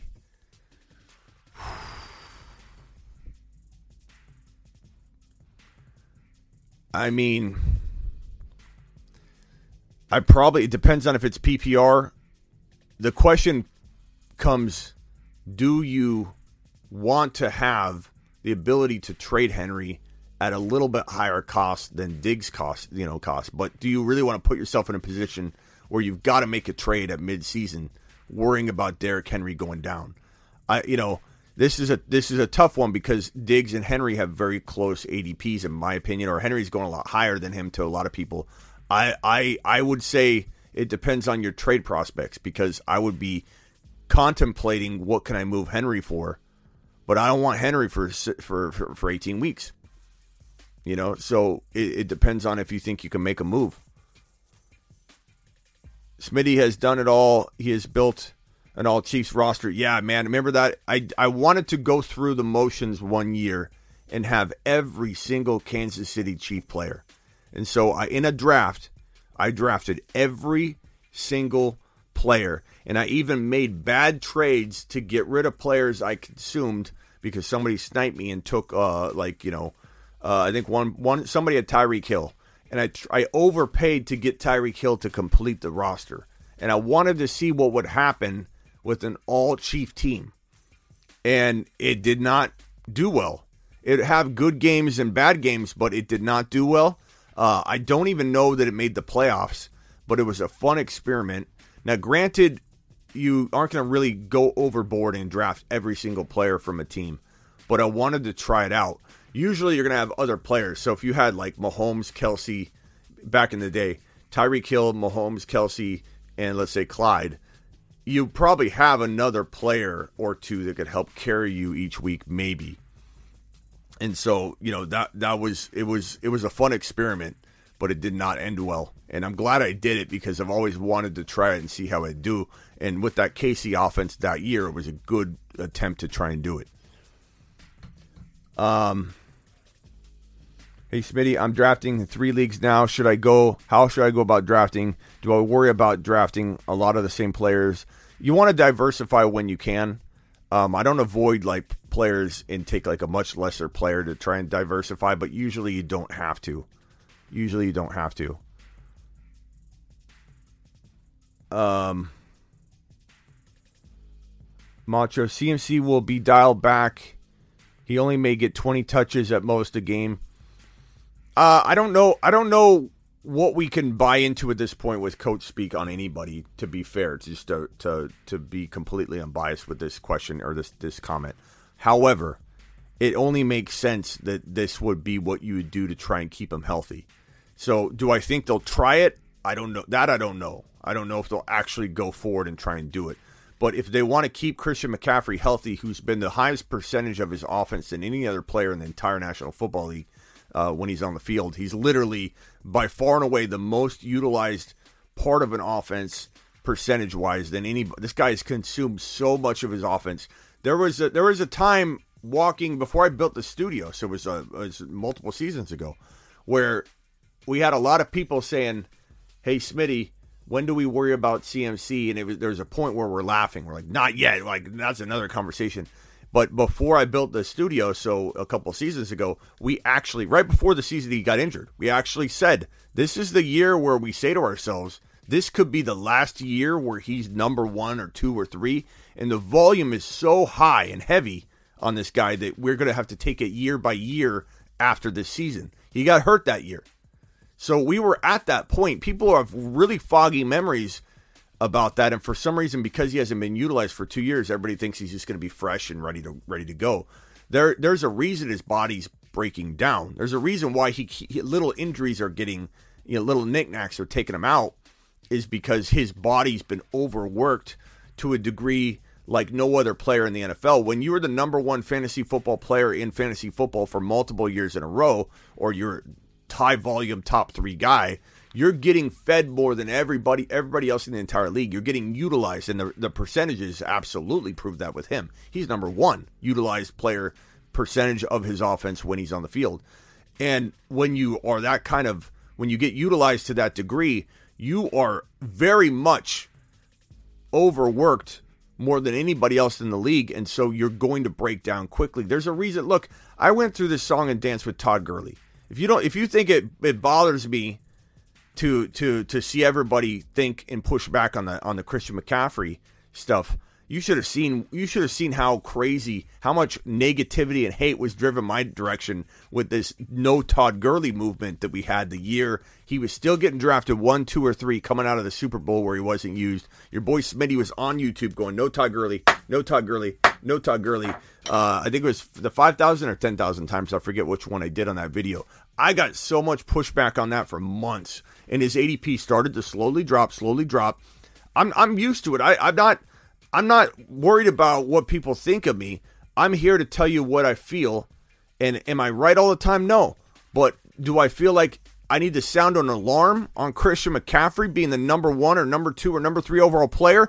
Absolutely. And I think the historical trending of what's been going on with CMC pretty much backs up the stance I'm I'm shoving out there that you need to be more careful and you can't expect this guy to literally come out and be a top 3 guy locked. You know, and you got safer options, you might want to explore them. Christian McCaffrey is a big big big red flag whether you believe in him or not. You have to acknowledge you're taking as much risk as you are trying to, you know, absorb the upside. Christian McCaffrey is one of the biggest biggest risks in fantasy football 2022 because his ADP and cost of entry is not dropping. He's going in the top five. There are people that literally are dumbfounded when they find this channel or go anywhere where people are thinking differently and they see that you have you don't have Christian McCaffrey one, or somebody will ask me a question in the comments that's brand new to the, to the channel, and I respect them and I want them to stay. I'm not saying it's a negative, but they'll say something like, "Hey, um, the number one is uh, who we going at number one, JT or Christian McCaffrey?" And I know that person is brand new, and then I introduce myself and I say, "I'm Smitty, and welcome to the show." Uh, but but like people assume that those are the two players that I'm debating. Hey, Smitty, which one are we going? CMC or or L, uh, JT, and it's like CMC is not even in my consideration. I'll take all three of the wide receivers over Christian McCaffrey. All three of the top dog wide receivers at a PPR over McCaffrey. All day long. Uh, punch that thumb up button on your way in the door. Appreciate you all being here. Uh, Terry says no way Walker is ready for uh, week one he will miss four to five weeks uh, into the season. I don't think it's going to be that far, Terry, because it's not a sports hernia. Um, but I do believe you are correct that it's not going to be rose petals and buttercups and butterflies for week one. But will he be out four to five weeks? No, it's not. If it was a sports hernia, he could be out. He could be out months. But it's not a sports hernia. The news broke that it, it is a different hernia um, positioning, all that stuff matters. Severity, all that matters. There's no there's no blanket time frame you can put on a, a hernia. But if it's not a sports hernia, it, it, we're looking a lot better, a lot better, bro. Um, I think he'd definitely be ready for week two or three or whatever. Would I be shocked if he had a setback or something? No. Uh, ETN definitely to the moon. ETN's absolute moon man. The moon man dropping loads in outer space. What do we do with this guy? I'm not taking him off the Moon Man list, but it would be, it would be, it wouldn't be crazy to do this just to give Hurts the proper respect that he deserves and warrants, and to to to to make sure that we're evaluating the ADP and cost of entry and opportunity of Walker appropriately I think this could end up being a pretty good um, swap out. So we'll put we'll put Hurts there because Hurts is headed to the moon in a way that I think is going to absolutely win leagues. Walker will eventually get there, but I want to make sure this list represents the current moon men, like the guys that are out there in space in the spacesuits right now. So we'll leave Walker on the moon men list for sure, but he's in a reserve role ready to explode. Ready to explode. Um, oh, I think I missed that it was a that it wasn't a sports hernia. Yeah, that news broke. Right, that's we went live because of it. So this live stream launched a whole hour early, um, and it was to break that specific news. Don't expect much early, even before the hernia, says Michael. Yeah, that's the thing that people need to understand is like this might not change the trajectory at all for his climb into the lineup. He still might have not done it until week five or six anyway, fully. So um, where are we at? Uh, shoot for the moon, land among the satellites for Kenneth Walker. I like that. I like that. Where's Aiyuk at on the Moon Man list? Um, he's not a Moon Man, but I think he's got a lot of upside and appeal, bro. A lot of upside and appeal. Smitty has. Oh, already got to that question. Let's see. Um, let's go to the voicemails. I'm gonna.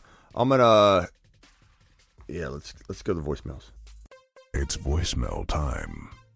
Drop a voicemail at the Fantasy Football Show on the gram. Tell your grandma. You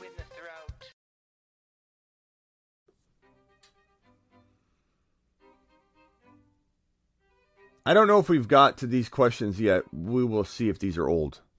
Hey, Smitty, here's an example. Uh, what's your thoughts on getting, like, let's say you get a Joe Mixon, and then later on in the draft, you get a Burrow? What's your thoughts on that? You got Burrow and Mixon. Eh, With the both of them on the same team, uh, aren't you capping your upside, so to speak? So uh, when you do multiple players from the same team, actually, let's go to the marker board over here. Let's take this. Uh, let's take this to this marker board. So, in the case of drafting multiple players to multiple teams, can you guys hear me? Okay, I think we're good on the volume. When you're taking, like, let's use an example of of 2020, 21. Okay, so in 2021, when you would take a guy like Tyreek Hill in 2021, again, this is this is last year. You take Tyreek Hill right here. You take uh, Mahomes would kind of go here, and and people would say you shouldn't take Mahomes here, but if you wanted to own him, uh, Mahomes would go this early. You would have two pieces of your team, your draft capital tied up in a first and second round pick. So if the Chiefs did bad or Mahomes did bad, because Hill can't do very well if Mahomes has a bad game or whatever, uh, you have literally just these secondary guys to kind of carry your team, and that firepower is not quite, you know, there to to to, to I think carry you week in and week out, where you kind of have a vulnerable team to the Kansas City Chief offense and, and what they've got going on. However, you take a guy in 2022, this is this season, you take a guy like Ja'Marr Chase right here, and you take a guy like Burrow right here, you have yourself a stack of, above all stacks. This is my favorite stack in fantasy football 2022. My absolute favorite stack. But you have a situation where this stack is so spread out, it's not putting you in a vulnerable spot if the Bengals have a bad game. Because if the Bengals have a bad game, you've got your second round, your third round, your fourth round, your fifth round, a ton of draft capital, a ton of firepower to carry your team in in a in the in the event that the Bengals have a bad game. So a lot of it depends on where these are. So if you say Burrow and Mixon, and Mixon's going right here, you don't have a lot of draft capital. You have even less draft capital tied up in the Bengals offense. So is it risky? No. You've got a player here, you got a player here, here, here, and it's not going to hold you back if anything goes wrong. So hopefully that answers the question for you and gives you perspective as to what really could take you out and make you a very vulnerable team to one team. Mixon and Burrow are very spread out. They're not together, both high draft capital guys. Burrow is an absolute steal. Um, Adam says, "Hey Smitty, love the show. Twelve team super flex. Keep Justin Jefferson in the third or Mike Williams in the ninth. Uh, JJ in the third. As much as I like Mike Williams, as much as that value is really good, uh, JJ in the third is plenty good." And puts you in a prime position to dominate. And the question is, do you have a better team with that third round player and Mike Williams or JJ and a player downstream? I think you can land that player downstream like a Dameon Pierce or somebody, and you're going to like your JJ and Dameon Pierce better than liking Mike Williams in the third rounder in a keeper format where the third round's essentially a fourth round pick. You know what I mean? So give me give me uh, JJ all day. Tips for drafting from the eight spot in a 12 man PPR league. Yeah, if one of the big three wide receivers fall, Kupp, Jefferson, Chase, smash it. If not, I'm loving Swift in PPR. I love Najee at that spot. Those are two of my go tos, and you should be able to get at least one of them. I'd probably rank them in order the wide receivers, then Najee, then D'Andre Swift. That's how I do it, broski. Smitty school in session. That's right, Ryan. That's how we do it. Uh, like Aiyuk as my wide receiver three four, I I could get on board with that. I mean, not yeah, three four is fine. I mean, four is better. You all trade yeah, uh, Dameon Pierce and a 2023 first for Kenneth Walker and a 20 or 25 second. No, I mean, look, this is hard for me to say. As of this moment, Dameon Pierce is on the way up. This is me being real with you. This is me not digging my heels in. I love Kenneth Walker, but Kenneth Walker has a certain value and cost of entry that you either you either play the game or you put yourself in a position where you get burned. Kenny Walker is valued so low right now. You have every opportunity to own a boatload of short shares at a good, reasonable value that is baked in to the situation. Okay. Dameon Pearson in a 23 first is worth more than Kenny Walker right now. Whether you like Kenny Walker or not, you got to play the game. You got to sell stocks, buy low and sell stocks appropriately, not try and buy what you think it's going to be someday. You can't buy a $100 stock at $200 because you are almost certain it will someday be worth 400. You have to buy a $100 stock at a $100, not at $200. So it might surprise you to hear me say this, but Dameon Pierce is on the way up. Pierce in the 2023 first are just wor- worth more than Kenny Walker. And that's not a knock on Walker. That's a realistic evaluation of the current climate. And you got to take advantage of those things as an owner and be smart and make decisions like that along the way. You have to make decisions, proper decisions as an owner. Separate what you feel is going to happen when the ADP and cost of entry doesn't make sense. And that's a real answer from somebody that loves Kenny Walker, bro. You got to play the game properly, and, and, otherwise you end up getting hit and you end up getting hurt. Uh, Smitty, keep Javonte third round or Jefferson fourth round. Jefferson fourth round. I mean, think about it from this way, this perspective. RP, who are you taking first in a draft anyway? You're taking JJ. JJ's got a, a deeper keeper value so, like, you know, if they were both in the fourth round, you'd still say JJ. But the fact that JJ's got the better keeper round, the later draft selection you're writing him into, and you take him higher than Javonte anyway, like it's like a double, a double, you know, confirmation that the answer is JJ without a question or hesitation. I think it's raining. Um, hey Smitty, I drafted Lance and Tua in a two QB fantasy league, and I'm in. Am I in trouble? I do have Lamb, Chase, and Cook. Uh, no, you're not in trouble. I mean, Tua's a acceptable second quarterback. Lance is an absolutely acceptable quarterback. One, are you running the risk a little bit that maybe a little bit it's a risk we're taking? Like, I'm not worried about that. Make sure Davis Mills isn't available or some something crazy like that, bro. I love Davis Mills. All right, Terry. What I mean is, uh, Captain, you're upside on your fantasy team. Yep. Thank you, Terry. Hey, Smitty, with uh, this news that Joe Burrow's thing, uh, appendix ruptured, how far does this drop his value to greatness for us? Joe Burrow is fine. Joe Burrow is a, a monster. Joe Burrow is I, I, Joe Burrow is an absolute machine. Don't worry about Joe Burrow. If Joe Burrow drops at all, that's fantastic news for all of us. Joe Burrow is completely going to be fine, bro. Kenneth Walker, I'm trying to think. Some of these messages, how old are they? And I mean greatness because uh, we're going to get a better value out of our. We're already seeing him drop a round and a half in some cases. Hey, Smitty, can you break down why you're lower than consensus on Michael Pittman? Um, you know, I don't I don't know why everybody's got him so high. I like Pittman.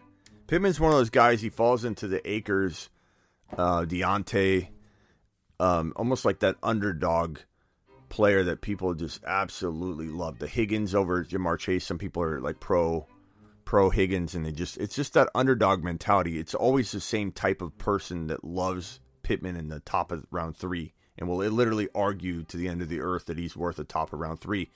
It's not that I don't like him. I like Pittman. If you ask me this question a certain way, you're going to get a very positive answer. Like, what do you think Pittman's going to do in 2022? I think Pittman could have a great year. I think Pittman could flirt with big wide receiver, top wide receiver one to two type numbers, or at least elite wide receiver two numbers. He could flirt with those numbers.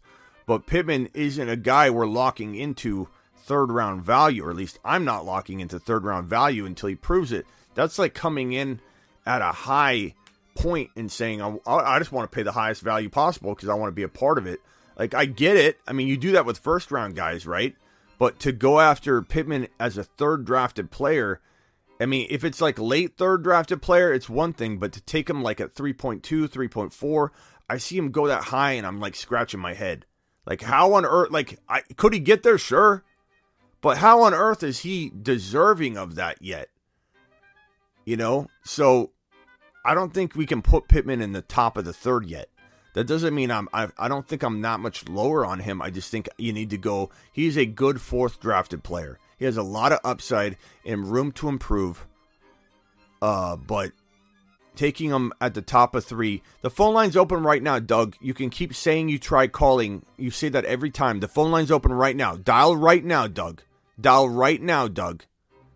And let's see if you even call, because I don't think you'll call. I don't think you'll ever call. Phone line's open for you. Let's see if you're for real. Hey, Smitty, can you break down? Uh, the Bruce. Cool. Hey, Smitty, what do we think of this report that supposedly Aaron Rodgers isn't happy with his receiving corps? You think it's a lie, or you think that he's uh, he's really uh, disappointed in the people they brought in? Uh, the thing about A Rod is A Rod will oftentimes. Yeah, Doug, I don't hear you calling, bro. That's what I thought. Uh, the, the thing is, you don't hear A you hear A Rod speak a lot of truth. He doesn't really beat around the bush. The question is, are the reports being, you know, twisted up? And a lot of people speak for A Rod, so it's hard to know. But it wouldn't shock me if A Rod was like bluntly honest. He's disappointed here, disappointed there. I mean, what do you expect? Not you, Bruce, but what does anybody expect? You know, out of a, a wide receiver room that goes from Davante Adams, which makes a lot of the wide receivers around him better because they see lesser coverage and all that, less pressure. Um, but I mean, like, of course he's going to be disappointed. But but Dubs Dubs is the guy I think could be the savior. I think Dubs could be a special player. But but A Rod might need more than one you know, season to create a monster out of him, but maybe he does do well. Doug, I don't understand. I'm waiting, Doug. We're waiting, Dougie. Dougie says these things like I've, I've tried to call. I've tried to call Smitty. Just waiting here for Doug. Yeah, I mean, and to Ron's point, A Rod's always honest. You know, he's always honest. The way people twist up his words is one thing, but um, I have to. I haven't heard the full the full interview yet, to be honest. Um, but yeah, he's not happy. I know that. I've, I've heard a lot of clips and of of people speaking about it and breaking it down too. And I always wonder. You always wonder what's going on in this guy's head. I mean, he's definitely an odd bird. Like as much as I love A Rod, A Rod is a strange guy. The way he talks about you know his his euphoric states and such. I mean, he's he's definitely a strange guy. Yeah, Doug, Doug's not calling in. Doug's Doug's always got uh, some excuse. Terry, Hey, Smitty, Terry here. Um, when it comes to stacking, uh, in my league that we're in, uh, we also give out, uh, besides the six points for the quarterback touchdown pass, six points for the uh, receiver, running back, tight end uh, pass catch as well. Uh, we also re- uh, reward a bonus six points uh, for 40 yards and over to the house. So now you're looking at six points for the touchdown pass for the quarterback, plus another six points for that 40 plus, and for the receiver, six points for the touchdown catch, and the six points for that 40 plus as well. So stacking is uh, is big time in my league. Guys love to try and stack, and there's always uh, guys that try to prevent that from happening. when a guy has, let's say, Ja'Marr Chase, and at some point they're expecting him to draft Joe Burrow. There'll be one guy from the league that will actually draft Joe Burrow just to keep him from getting that stack. I mean, yeah, I, I, bro. To be honest with you, that league is. I mean, as fun as it could be, you're you're just like, how do you provide content for that? You don't play in that league. You don't support that league from a content creator perspective. You're not going to get like accurate like advice. Like I, I never understand why. I never understand why somebody would create a league and have it so that the scoring isn't even something that you've ever seen before. You know, like how how are you supposed to find content to support that? I don't know what to tell you, Terry. Terry, this is me not yelling at, at the at you or anything. It's just like the you know maybe you are the commissioner, but the commissioner to create such a league, like you'd have to play in it. Like what if you bring a newbie in? They're not to know what to do. I wouldn't know what to do walking in that league. I could only make my best educated guess, and I'd probably have to go through a year. It'd be like playing fantasy football for the first season. You're always going to be bad at fantasy football your first year as you adjust to what the NFL's like versus fantasy football. And it's like, that's crazy to me. But I mean, you're going to have the knowledge for your league on that, bro. Would I love to stack? Absolutely. If you're getting all kinds of, you know, uh, uh, bonus points, sure. Sure. Hey, Smitty Terry here. Yeah, Aaron Rodgers. Oh, this whole thing with the Denny's calling in. Young guys. He's Denny. Smitty, are we going live? Smitty, we going live? He's Denny. He's Denny. What's up, Denny? Denny's in the house, baby. What's up, Denny boy? I Denny. I don't know. If, I don't know if you can see the the show right now. If you're able to watch and, but you've got you've got an intro. You've got your own I have intro. an intro? You have your own. Uh, can you watch right now? Want me to play it again? He- Ah, yeah. I, I, I'm I'm outside. I'm in the backyard. Okay, but yeah, well- I wouldn't mind hearing it. Okay, Yeah, you wouldn't mind hearing it. At one hour and thirty nine minutes into the show, you can replay it later. I'm gonna play. I'm gonna play your intro. One hour and 35, 39 minutes. Here we go. He's Denny. Denny. He's Denny. Smitty, did we just become best friends? I don't know, Den- Denny. I think do- I think you have 170 best friends, all watching right now, Denny. They all love you.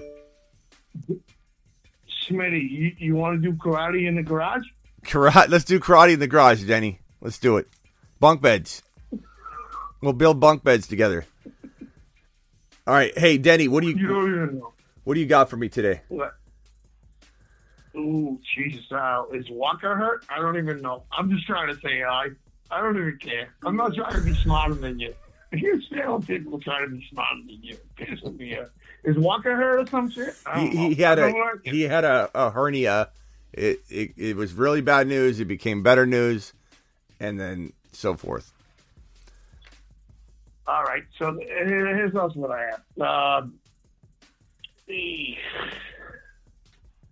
uh, Zach Wilson. Uh, what? Same Yeah, what? old, same old, right? Yep, Zach. Zach may be ready for week one, maybe not. Kenneth Walker may be ready for week one, maybe not. Both of them probably won't be ready for week one, but could certainly be ready for week two or three. So, um, You know what I love about you, Smitty? You, yeah, yeah, yeah. But then they go to um, they go to uh, Falco, whatever his name is, the Italian kid. No, you like that freaking Mike White though, huh? You I- guys gotta love that guy. No, I- Flacco. Yeah, I- Mike White. I like Mike White. I, you know, I'd I'd I'd go in the garage and, and and play karate with Mike White and you, bro. We could be three best friends. you know, I, I love Mike White. Uh, Um, what else you got?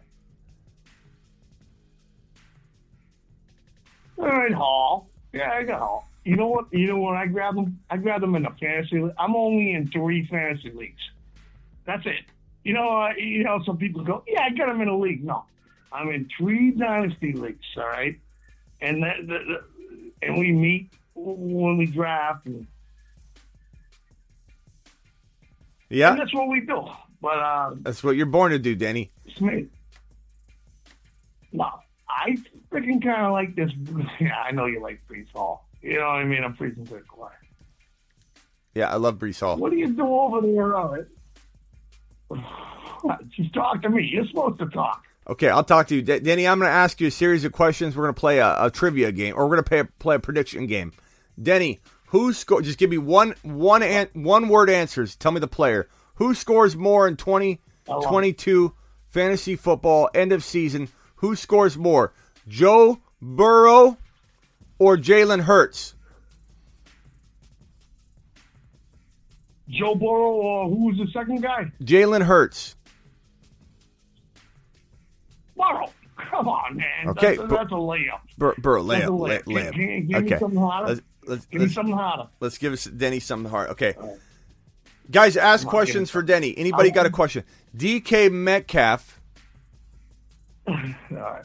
or I kind of like that guy a lot. I mean, yeah, or Terry Uh-huh. Scary McLaurin. DK Metcalf or Terry Scary McLaurin. Go. Who, who's the second guy, by the way?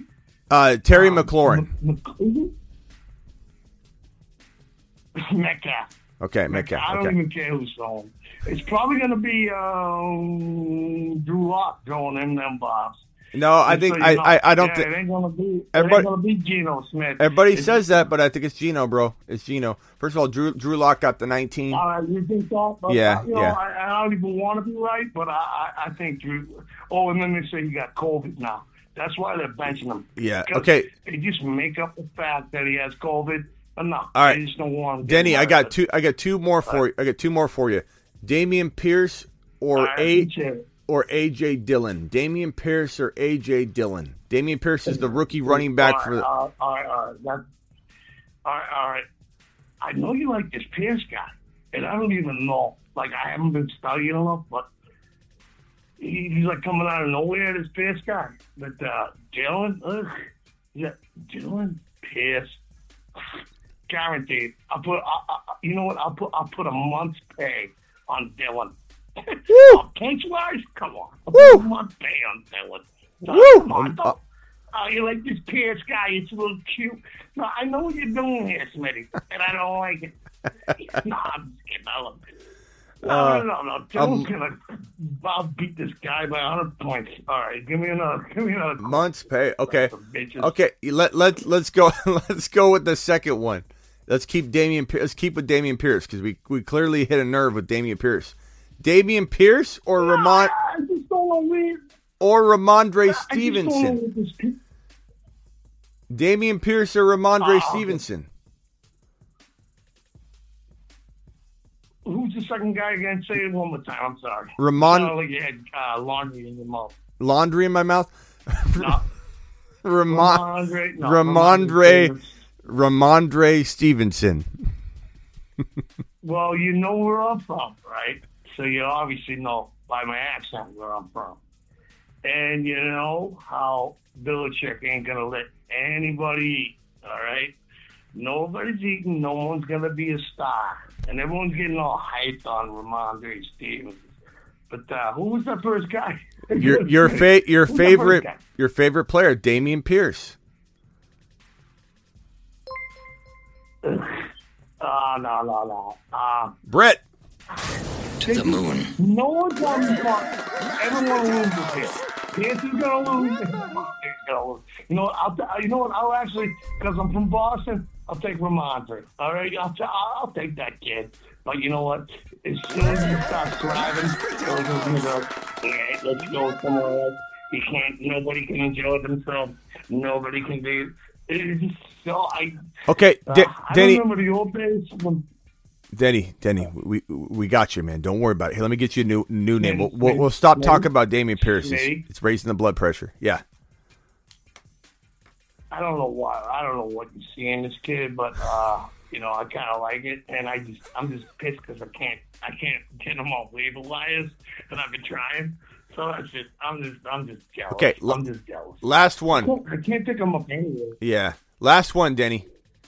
Mike Thomas. All right, Michael Michael Thomas, Saints wide receiver. Michael Thomas or or all or Amon-Ra St. Brown. Michael Thomas or Amon-Ra St. Brown. Who you like more? Uh, uh, St. Brown, because I actually saw him make some nice. Yeah, I, I saw, I saw him make a nice chicken bake. I saw him run a right, a nice route actually. St. Brown. Oh St. my Brown. God, my sprinklers are going off in my yard, Smitty. The sprinklers. I wish I was blind. Smitty, my sprinklers are going off in my yard. That's- yeah, St. Brown. St. Brown all day. Uh, Smitty, I love you. All right, Denny. I'll, I'll talk to you later, pal. We'll talk to you later, pal. Get get know Smitty, you're the best. Yeah, St. Brown. St. Brown, uh, hands down. go run in the All right. sprinklers. Go run in the right. sprinklers. Have fun. Oh, remember that movie when he goes, uh, Happy Gilmore? Yeah. Oh, yeah, yeah, yeah. Uh, shooting the cabin? Yeah, I just got shooting again. I'll talk to you later. But But the Denny, Denny is just a legend. I mean, I, I probably get no. I get more requests for Denny to come on here. He's Denny. Denny. He's Denny.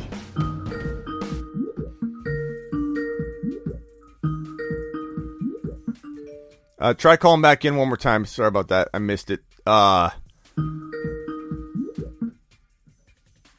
you're live on the Fantasy Football Show. Who am I talking to?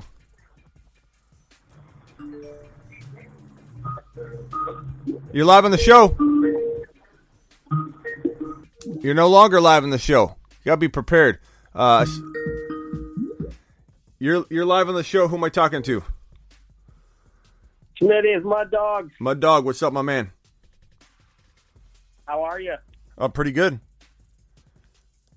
I got a question for you. Okay. I want to write this one down a little. There's a couple of curious about here. Okay. I want you to rank these running backs. I'm ready. And what round you would start to look to grab. Hit me. All right. Okay. Dillon, Hunt, CEH, Pollard, Stevenson, Walker, Mattison, Herbert, Allgeier. Okay, okay, okay. we- We're we're getting a little bit too long there. Let's let's let's keep the let's keep it simple. We'll go with the first grip grip of guys you said. We can't go through the whole the All whole right, league. Dillon, Hunt, Uh, Dillon Dillon is Hunt, Pollard, and yeah.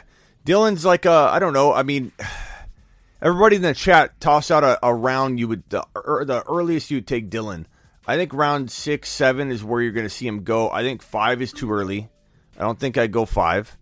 Um, I would say uh, Hunt is probably around seven. I would say Clyde's around seven, eight. I would say Pollard's around seven. Stevenson's now climbing into six, seven. Walker's now like nine. So, you know, Oh, that late, huh? yeah, Walker, Walker for sure.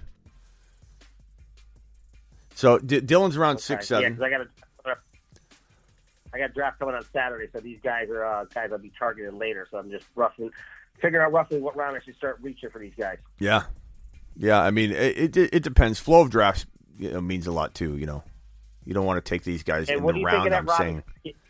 What you think of that Robinson kid from Washington? You think he's moving up the charts quick? Should I keep an eye out earlier or let him try to fall in the late late round? I mean, B Rob B Rob is really really an intriguing player right now. Gibson is the handcuff. Brian Rob- Robinson's the starter. Brian Robinson's the starter. Gibson is the handcuff.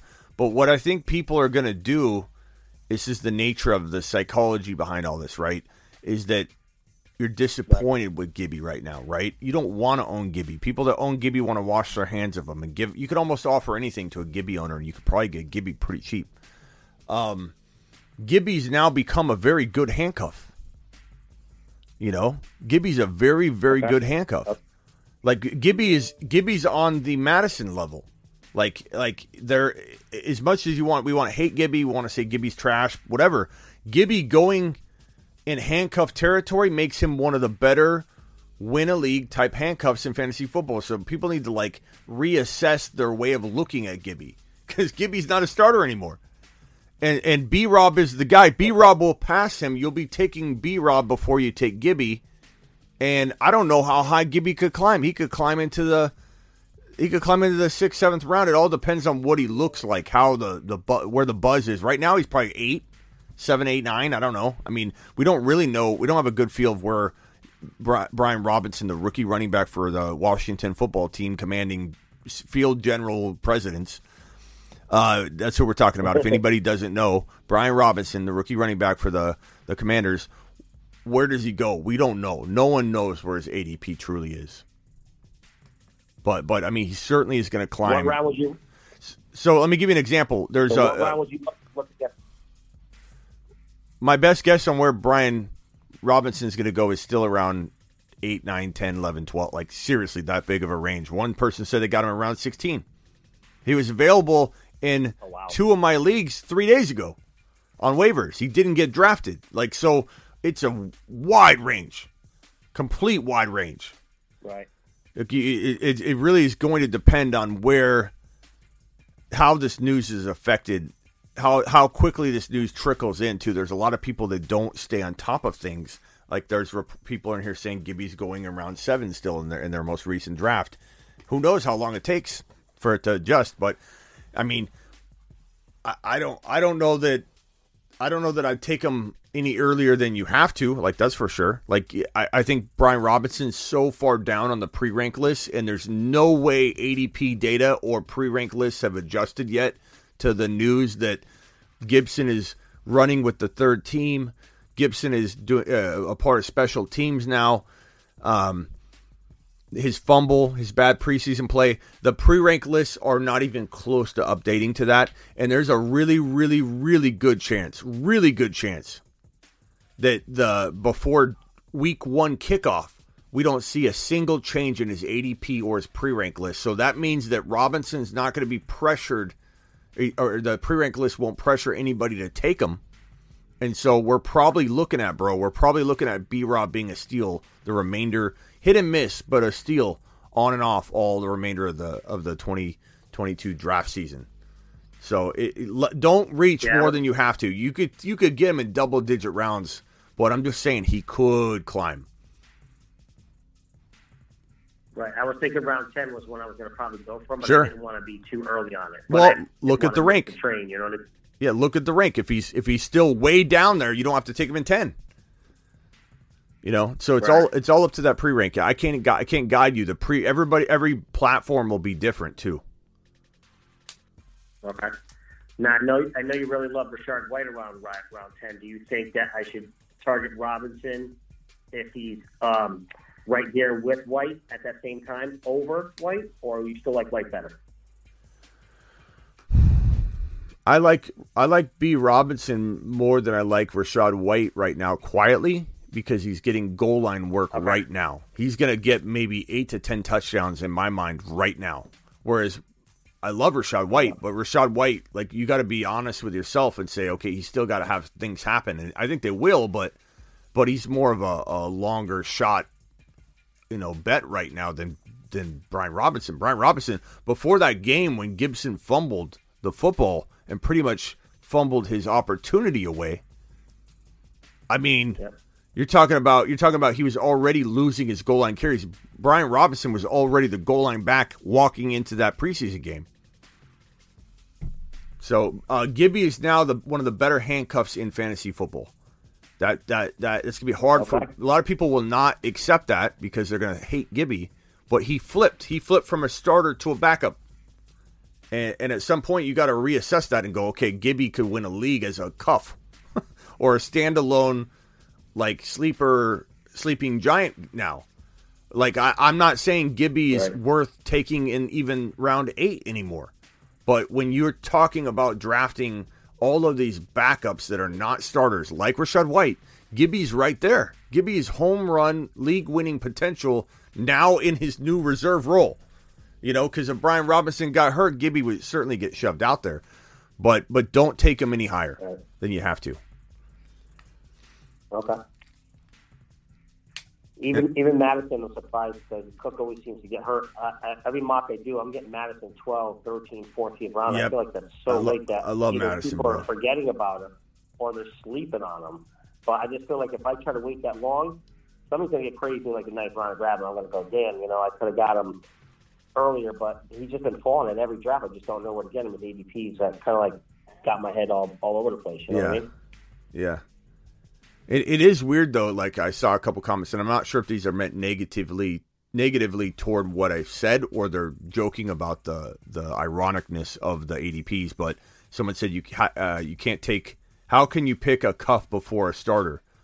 Says Michael, and I, and again, I don't know what Michael was meaning by that, but it's a good comment to what I'm trying to say. It's like Brian Robinson still, according to the pre-rank list, he's going to be shoved into people's the forefront of people's minds at the end of the draft. You know, if they don't, if they aren't on top of it, going, okay, who do I take here? Oh, I'm going to scroll all the way down and take Brian Robinson. Like you'd have to cognizant, you got to have, you got to be cognizant of it. You got to, you got to have a, uh, you have to have it on your mind, the forefront of your mind. You have to have another set of rankings that you have that are sitting there saying, I moved Brian Robinson up because any rank, rankings you print out from anywhere, any rankings that are used in the software, no one's rankings are going to have Brian Robinson appropriately ranked.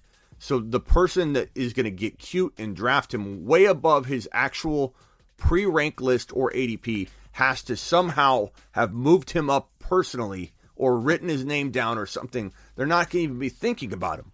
And so, to this point of Michael's, you literally, if you want to own both Washington runners, and I'm not saying it's a great plan of attack, but let's say you botch quarter, you botch the running back two drafting. You've done an awful job. You sharded the bed, and you don't have a running back two. You technically could get Gibby and and B Rob and actually fill that that hole pretty nicely if in a botched you know scenario. Not one you'd want to go attack, but like if you had no other option, and you'd have to draft Gibby ahead of B Rob. So to this point, you would be drafting the backup over the starter, and then drafting the starter later. I mean, that's Right. just the way it would be. At some point, I do think they will change, and you'll see B Rob go higher. But maybe we won't. Maybe the ADPs, like I said, may not adjust enough enough in time because we don't we don't have a, a ton of time I'm left. Yeah. yeah, I'm hoping to steal him in the 12th, 13th, 14th round, and you know on Saturday, and these guys haven't adjusted yet. That'd be great. Yeah. So yeah, I mean, I got one other quick question. uh huh. One other quick question for you. So I'm here. I'm hearing a lot of talk uh, about everybody saying that rounds three through six are known as the uh, running back dead zone. How do you feel about that? I people trying to make up a buzzword to, you know, it's drier, but is it dead? No, I mean ETN, Breece Hall, um, these guys live there, and they're they're fantastic picks. Um, Elijah Mitchell's in like five, but they're they're running backs. It's a lot thinner. You know, it's a lot thinner, but um, I don't know. I call it a dead zone. So Yeah, like I said, that's the buzz I hear. yeah, I'll, I mean, I'll probably create a video on it because that's the terminology people are using for it. But but I'll, I'll probably like you know say it's not dead. It's like a it's not it's a kind of a ghost town. But but I, I mean, you look at uh, you look at the list of players. Like let me pull up uh, some consensus data, and I'll give you my take on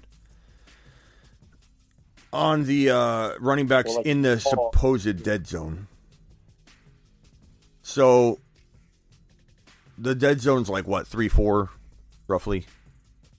Three, three through six they're saying roughly. So Yeah. like Paul, ETN, Elijah Mitchell, they, you know, I, all those guys I like, but they're saying it's a dead zone. It's a, that's when you're supposed to ignore running back, go wide receiver, go tight end, go quarterback. Yeah. So Bree, Like, I guess the numbers don't uh, every year show up good yeah. in those So areas. Breece Hall, um, ETN, Elijah Mitchell would still fall in that category. Then, um,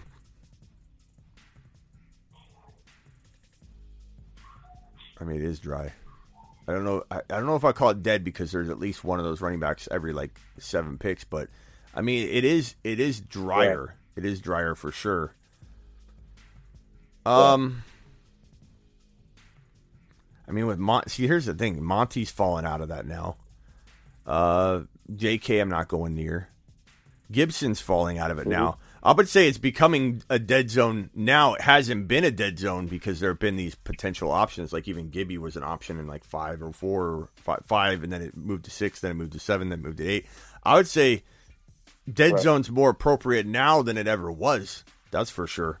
Like I'm looking at right now, there Right. literally are only three running backs in the uh Three or four rounds that that's there. yeah. Um, let's see here. Well, that's what I was thinking about. About- going Swift and Javonte, like you said at the ten spot. double up, and then rounds three through five or three through six, just load up on, you know, maybe a Herbert or something, and then three or four receivers or a tight end, and just kind of stay out of that dead zone. And then I guess it's supposed to get better after round seven or eight. You start to get the, Yeah. you know, the, the You know- features of the Stevensons, the Walkers. You know, You know, maybe maybe I'll do a video on how the dead zone didn't exist, but now it does. Like people have been using the term for a while, but now it actually really is getting uh, to become a ghost town zone. There really aren't a lot in there in that range. I mean, just because Monty, Gibby, they're all dropping out as of the last week or two. Uh, hold on one second for me. Right. Um, yeah, I'm gonna have to uh, uh, hang tight, or I'm gonna hang up on this call, um, and then call back in a few if you have another question. you got it. thanks, man. All right, guys, bear with me one second.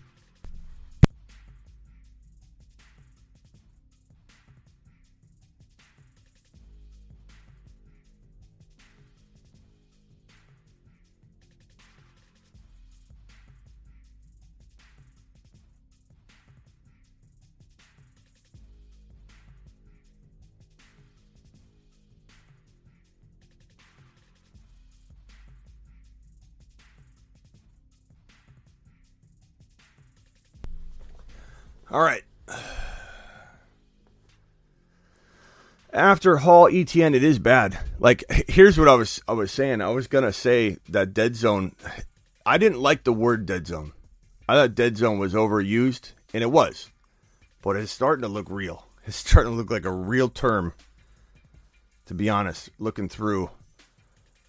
Let's go from like number twenty eight on. Like Zeke Elliott potentially could fall in that third round, but a lot of people are taking Zeke in like the second round right now.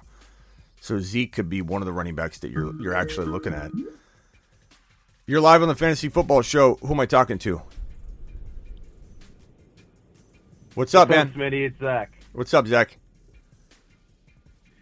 I've called a, I've called a few times to hear about your auction concept, but my draft is tomorrow, and I know you've kind of switched off between what your favorite strategy is, and I want to hear what your favorite strategy is right now for my auction draft tomorrow. Do I go Ja'Marr and Burrow, or do I go Javonte and Swift, or do I go Hall, ETN, Javonte? Give me your best your best auction squad. Um, I I don't know that I've changed anything. So you said that you know that I've changed my auction strategy. I don't think I've changed my auction strategy. Um, mine's pretty much been the same all off season. I I am I'm definitely going to advise you to try and win some of these um players like JT and Najee and Kupp and Jefferson and Chase and and so on, right? But you got to actively try and bid because you don't want somebody to to just like accidentally get them at a low low value. So you got to be active even when you aren't targeting certain players. But at the same time, you don't want to overbid and get stuck. Too many people try and like do some kind of weird high bid, like when the person's near the end of the road. Like don't try and don't try and finagle people out of a couple bucks when it could make you end up being forced to take the player. But you definitely want to be active in the players that you would be happy owning. Like if you're not targeting JT because he's too expensive, at least play the game for as long as you can. And then if he goes too high, then boom, that's fine. You know, a lot of money just went off the board, so that person's not going to be able to buy Javonte at the price they would have had they not won JT at a high value. But my strategy's been the same the whole time. It's like I wouldn't mind going after Ja'Marr Chase first. You know, like don't call him out. Let somebody else call him out, and if he doesn't get called out, then keep keep you know doing your normal routine. You when you're on the clock to throw a name out, throw a name out you don't want that's really going to go for a lot of dollars, and then let everybody just spend money. But like if you take Ja'Marr Chase and then you use the remaining money to try and get Javonte and Swift and Hall and those guys and St. Brown, and then you get Burrow. Like that is a typical strategy. I will, even though I don't cement myself into anything, that is one that I feel like overall the values will be good on on average, and I will go and try and uh, acquire them. So I'll definitely use that that strategy. Like Chase and Burrow is pretty much my favorite strategy in fantasy football 2022. Whether it's auction, redraft, doesn't matter. Like that that is a stack that I want. So how much is too much to spend on like one of those top players like Ja'Marr, for example? Because I know on ESPN he's projected to go for like 65, but that feels like so much of my money going towards one player. Um, just try and get Kupp out there. Try and get uh, try and get you know JJ out there to set a, a baseline bid on JJ, and if he goes for like 58, like and you win him, it's like great, you know. But I think you could probably get him for around 55 to 60, and I think that's acceptable. What you don't want is to end up getting to a point where like you have no players and you start getting to like ETN and he's the best option, and then you have to spend you know, a boatload on e- ETN. You're spending 45 on ETN because some guy's going to just bid with you left and right. And you're like, come on. Like, this is the only person that's going to upbid ETN to the same value a guy went that's a top five running back. You know, like, you're going to get screwed. And then if then if you're like, I'm not doing that, I'm not letting him strong arm me, then Right. you have all this money and nobody left. Like, so it's not bad to overspend a little bit, like 55 to 60 bucks on a, on one player. Um, 70's getting a little hefty. Um, but how many times have you left an auction where you have another extra fifteen dollars? That man, if I just would have added that to this player, I could have got JT. You know, so it, it's kind of like a overspend on one, like a Ja'Marr Chase, and then try and use everybody's like, okay, I need to penny pinch right now to try and land that ETN, to try and land that Swift, to try and land, you know, those those guys. But but I- right, right. uh, And my other question yeah, was ahead. when it when it gets to like the end of the draft, when like players are going for like three, two, one dollars, those type of players, when you're trying to get a sleeper, should you throw them out and then like have the chance of other people bidding on them? Like, how do you get sleepers late in the draft and auction? Mm, I mean, that's a tough one because if you have one player, um, I love how I love how my the Zigmeister is recommending a song to me right now randomly called Denny something Denny. That's listening. These things listen to you, bro. Like out of nowhere, it's it's recommending playing a song called Denny. Unbelievable. The Zigmeister. Um. So, uh, wh- what else you got? Oh, sorry. What was the last question you answered? Sorry, I got distracted. How do you how do you get sleepers in an auction draft? Because I want to get Oh, yeah, them yeah. for like one dollar, two dollars, maybe even three dollars, but I don't want to end up spending so much for a sleeper. Yeah. Um, I think you. I mean, you obviously want to. If you have like a couple bucks and nobody has a couple bucks, that's the most ideal because then when you and you can call them out. Like if everybody's got a buck or two and you've got four dollars, you don't have to be afraid of calling the player out because you have the ability to outbid anybody. So if if you're in a position where you have no money and a couple people have 10 bucks, you want to wait, man. You want to wait. If you've got 0 dollars, it's a it's a tough spot to be in because if you have 0 dollars and the person with 10 dollars calls your player out and they win them for 1 dollar, you can't even bid. So it's like a it's like it's, it's kind of a touch and go thing, a case by case basis type of thing because you may have one dollar left for each player, so you have like no money left. And if you throw that player out for one dollar, the person with ten dollars might not want them, whereas somebody else could do it and you can't bid on it. So it's it's a touch and go, you know, case by case situation. There's no real answer. He's got to go with the flow. Like anything, you got to go with the flow. Right, right. All right, thanks, Smitty. I appreciate it. By the way, your show has just gotten so much better throughout like the last couple of years. It's gotten so much better. I love your content. It's amazing. I appreciate you, buddy. Thank you. Call back. Call back Yep, anytime. La- later. Thanks, Mitty. Yep. Sorry, I have people at the door. I have issues here in the house right now. Nothing emergency like, but just like distracting issues, and so I'm like not focused on some of the questions. So sorry about not paying attention to that question, Zach. Uh, I was a little distracted. Okay, what are we doing here? Play the Denny song again? Sure. Let's do it. Denny, if you're watching, this is your song, buddy boy. This is your song. You ready, Denny? He's Denny. Denny. He's Denny.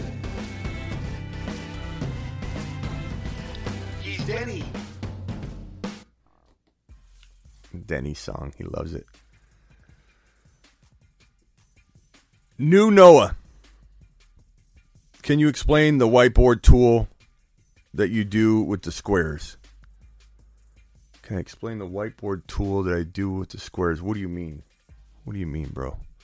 I mean, I have a whiteboard, but I don't know what you mean by that. I go to the whiteboard all the time. Uh, yeah, I'll probably be live on IG with Raj tonight for sure. We'll be talking foosball. No doubt about it, broski. Um, Smitty. Yes, there are some seriously serious deals at the end of the draft. I mean, yeah, you could get like a Dameon Pierce or uh, Brian Robinson, all those guys for zero bucks. You know, for for one dollar, depending on if you have to allocate one dollar. He's talking about the risk map. Oh, okay. So yeah, we have the risk map. We we could definitely go over the risk map. Um, the risk map is pretty cool. We yeah, we gotta create a we gotta bring the series back on the risk map. The risk map is pretty dope. Let me go ahead and do something real quick. I've got writing all over this board. Let me take a photo of it and then erase it because I was doing some stuff with this. Okay. So here's the risk map.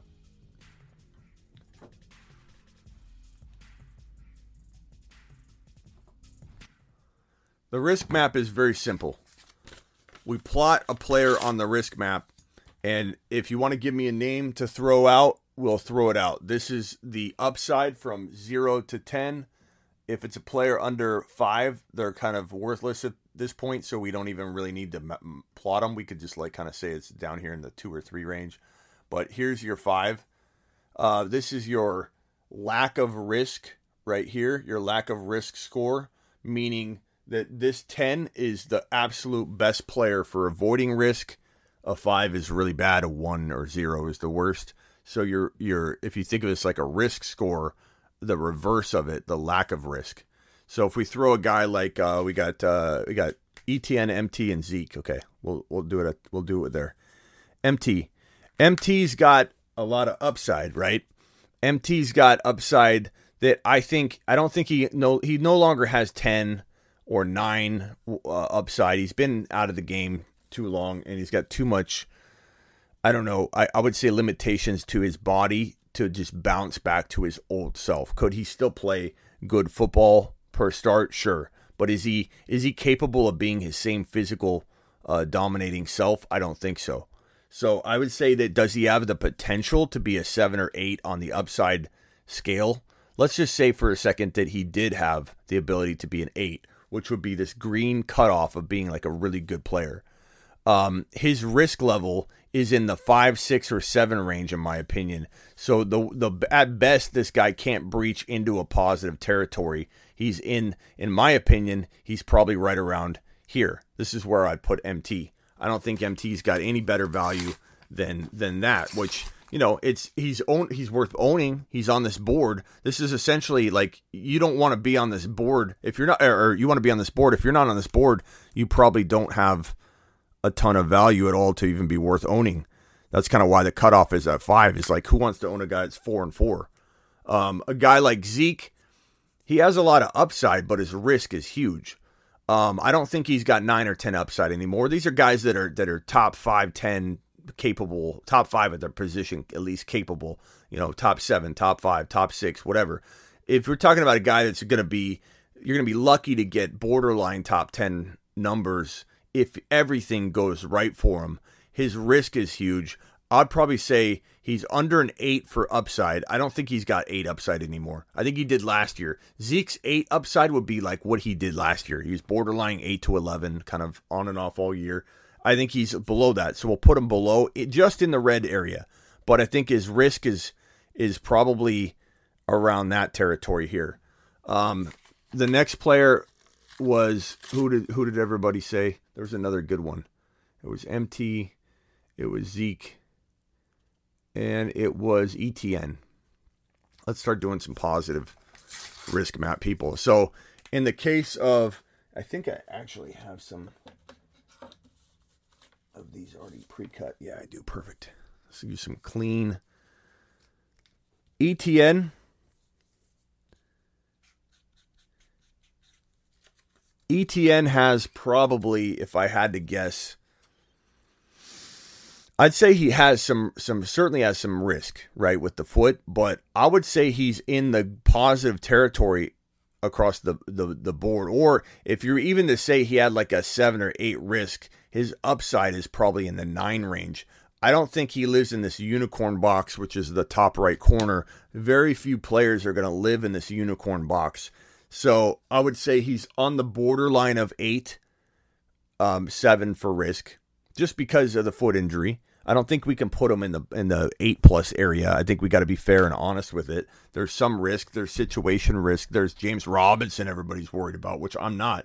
But there's a lot of things that you could bring up to say that that's why he's not above the eight barrier. So let's put him at like a 7.5 on risk, but put him at like a nine on upside. So ETN is a player that is in the positive range uh, for both because even though his risk is very, very it's even though his risk is below eight, because he's above this mark here, that below eight isn't a negative. It doesn't put him in a risk territory, even though he's sub eight. He's below eight in upside. He's not in the unicorn box, but because he's above that other upside eight line, his he has no red zone territory. Even if he was, even if he had a risk of of uh, let's say six, he would still be in, in a positive territory in both categories, even though his, his lack of risk score is low because he's so high on this in this territory here. But ETN's about right there. Um, Javonte Williams, I would say Javonte, if I'm being completely honest, I think he is in the unicorn box, but I think he's on the the the the verge of potentially being on on that line. You know what I mean? Like Javonte is probably either just slightly in the unicorn box with that 10 upside or nine and a half upside, but maybe he's borderline. Maybe he's on the eight. Maybe maybe you could say Melvin Gordon tearing into his early down work, at least in weeks one, two, three, four, is enough to put him at eight. And I could understand that. I could accept that, but he's still the highest ranked player on the risk map so far. So far. You take a guy like uh, uh, Justin Jefferson, and you know you're getting a unicorn out of this guy. His upside's nine or ten. His risk is probably nine. I don't know that very many people are going to score a ten out of ten on the risk. There's always going to be a little bit, a little bit of risk with every player. JJ Ja'Marr Chase is going to be a unicorn. Ja'Marr Chase has probably got similar value to JJ. Uh, JT is going to be a unicorn. JT is going to have value that's probably probably risk going to be in the eight, eight and a half range because he's a running back, but his upside will be nine to ten. So JT's up in that area. Um, a guy like uh, um, Smitty hates tall wide receivers. No, I don't. I don't hate tall wide receivers at all. Uh, Derrick Henry is gonna. Uh, we don't need to go on why because everyone's already knows my stance. Derrick Henry has an upside of like probably right here. I don't think Derrick Henry's falling in this territory to be honest. I think his risk is very high, or his his lack of risk is a as a low score. Like even if it was seven, because he does, he's just a high risk of getting hurt. He's not a ten out of ten of not getting hurt or not having risk. His is probably here, but because his upside is still high, he's actually in a safe territory. But definitely, in my mind, is not top five worthy. It just depends on where you're drafting him. But because he's got that high upside, you could potentially, even if you put his risk at five, let's just say his risk was five or six, because I really think the guy has a strong chance of getting hurt. His upside for the games played is still at least an eight, let's call it there. He's still in that positive territory, which is a place where I'd trade him because there's, there's still a lot of trade value there. It's not like everybody else is going to see him like this in here. They're going to see him in this box up here.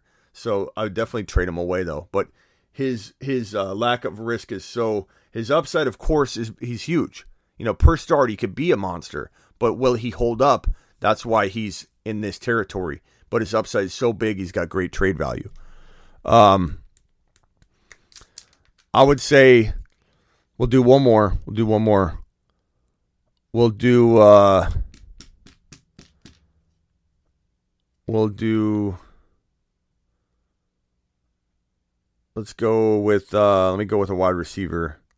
Let's go with Tyreek Hill. I'd probably say Tyreek Hill's got an upside of eight or nine. He's got a lack of risk of probably right around this range, if I had to guess, and I'm just spitballing this. I don't think he's a unicorn of any kind, but he's certainly a decent value. Like he, there's not a whole bunch of of risk here. So that's the risk map. Everybody seems to love that. We'll bring it back. We haven't done anything, uh, any any part of that this year, and I can even clip this and put it up later. But definitely love the risk map. That's going to do it for today's show. We're ending a little early because we started early. We've been live for uh, two hours and 20 minutes. Appreciate everybody joining me. I will see you all later. Thank you for watching. Peace out. I'm live Monday through Friday, 7 p.m. Eastern, every single Monday through Friday. You can find me on on uh, on smitty1.com or thefantasyfootballshow.com. You can get your one-on-one text device, bold predictions, rankings, everything you can think of at thefantasyfootballshow.com. Trade calculator, dynasty content, bold predictions, but but probably one of the most important things is that one-on-one text advice. Go get it at thefantasyfootballshow.com. Appreciate you all. Great show today. Great news for Kenneth Walker. Hopefully he can get out there by week 1 or 2. Let's be a little bit cautiously optimistic and not just take that week 1 Pete Carroll positive news, you know, as if it's like law. Um appreciate you all. And, and as always, anytime news breaks, I try and go live here on the YouTube channel.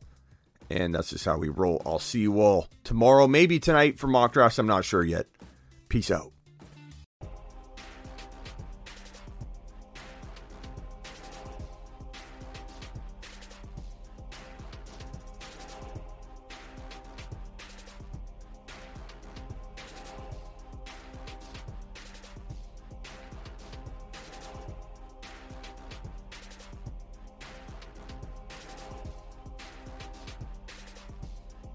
Hit that thumb up button on your way out the door. Appreciate you all. See you maybe tonight for mock drafts. Not sure. We'll we'll see. I don't want to promise, but we'll see. It, maybe some kind of uh, one-on-one questioning or whatever. We'll see.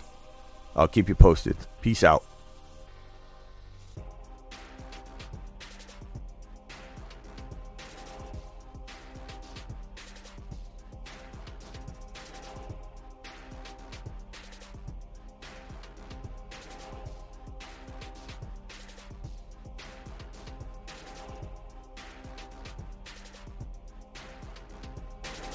Breached.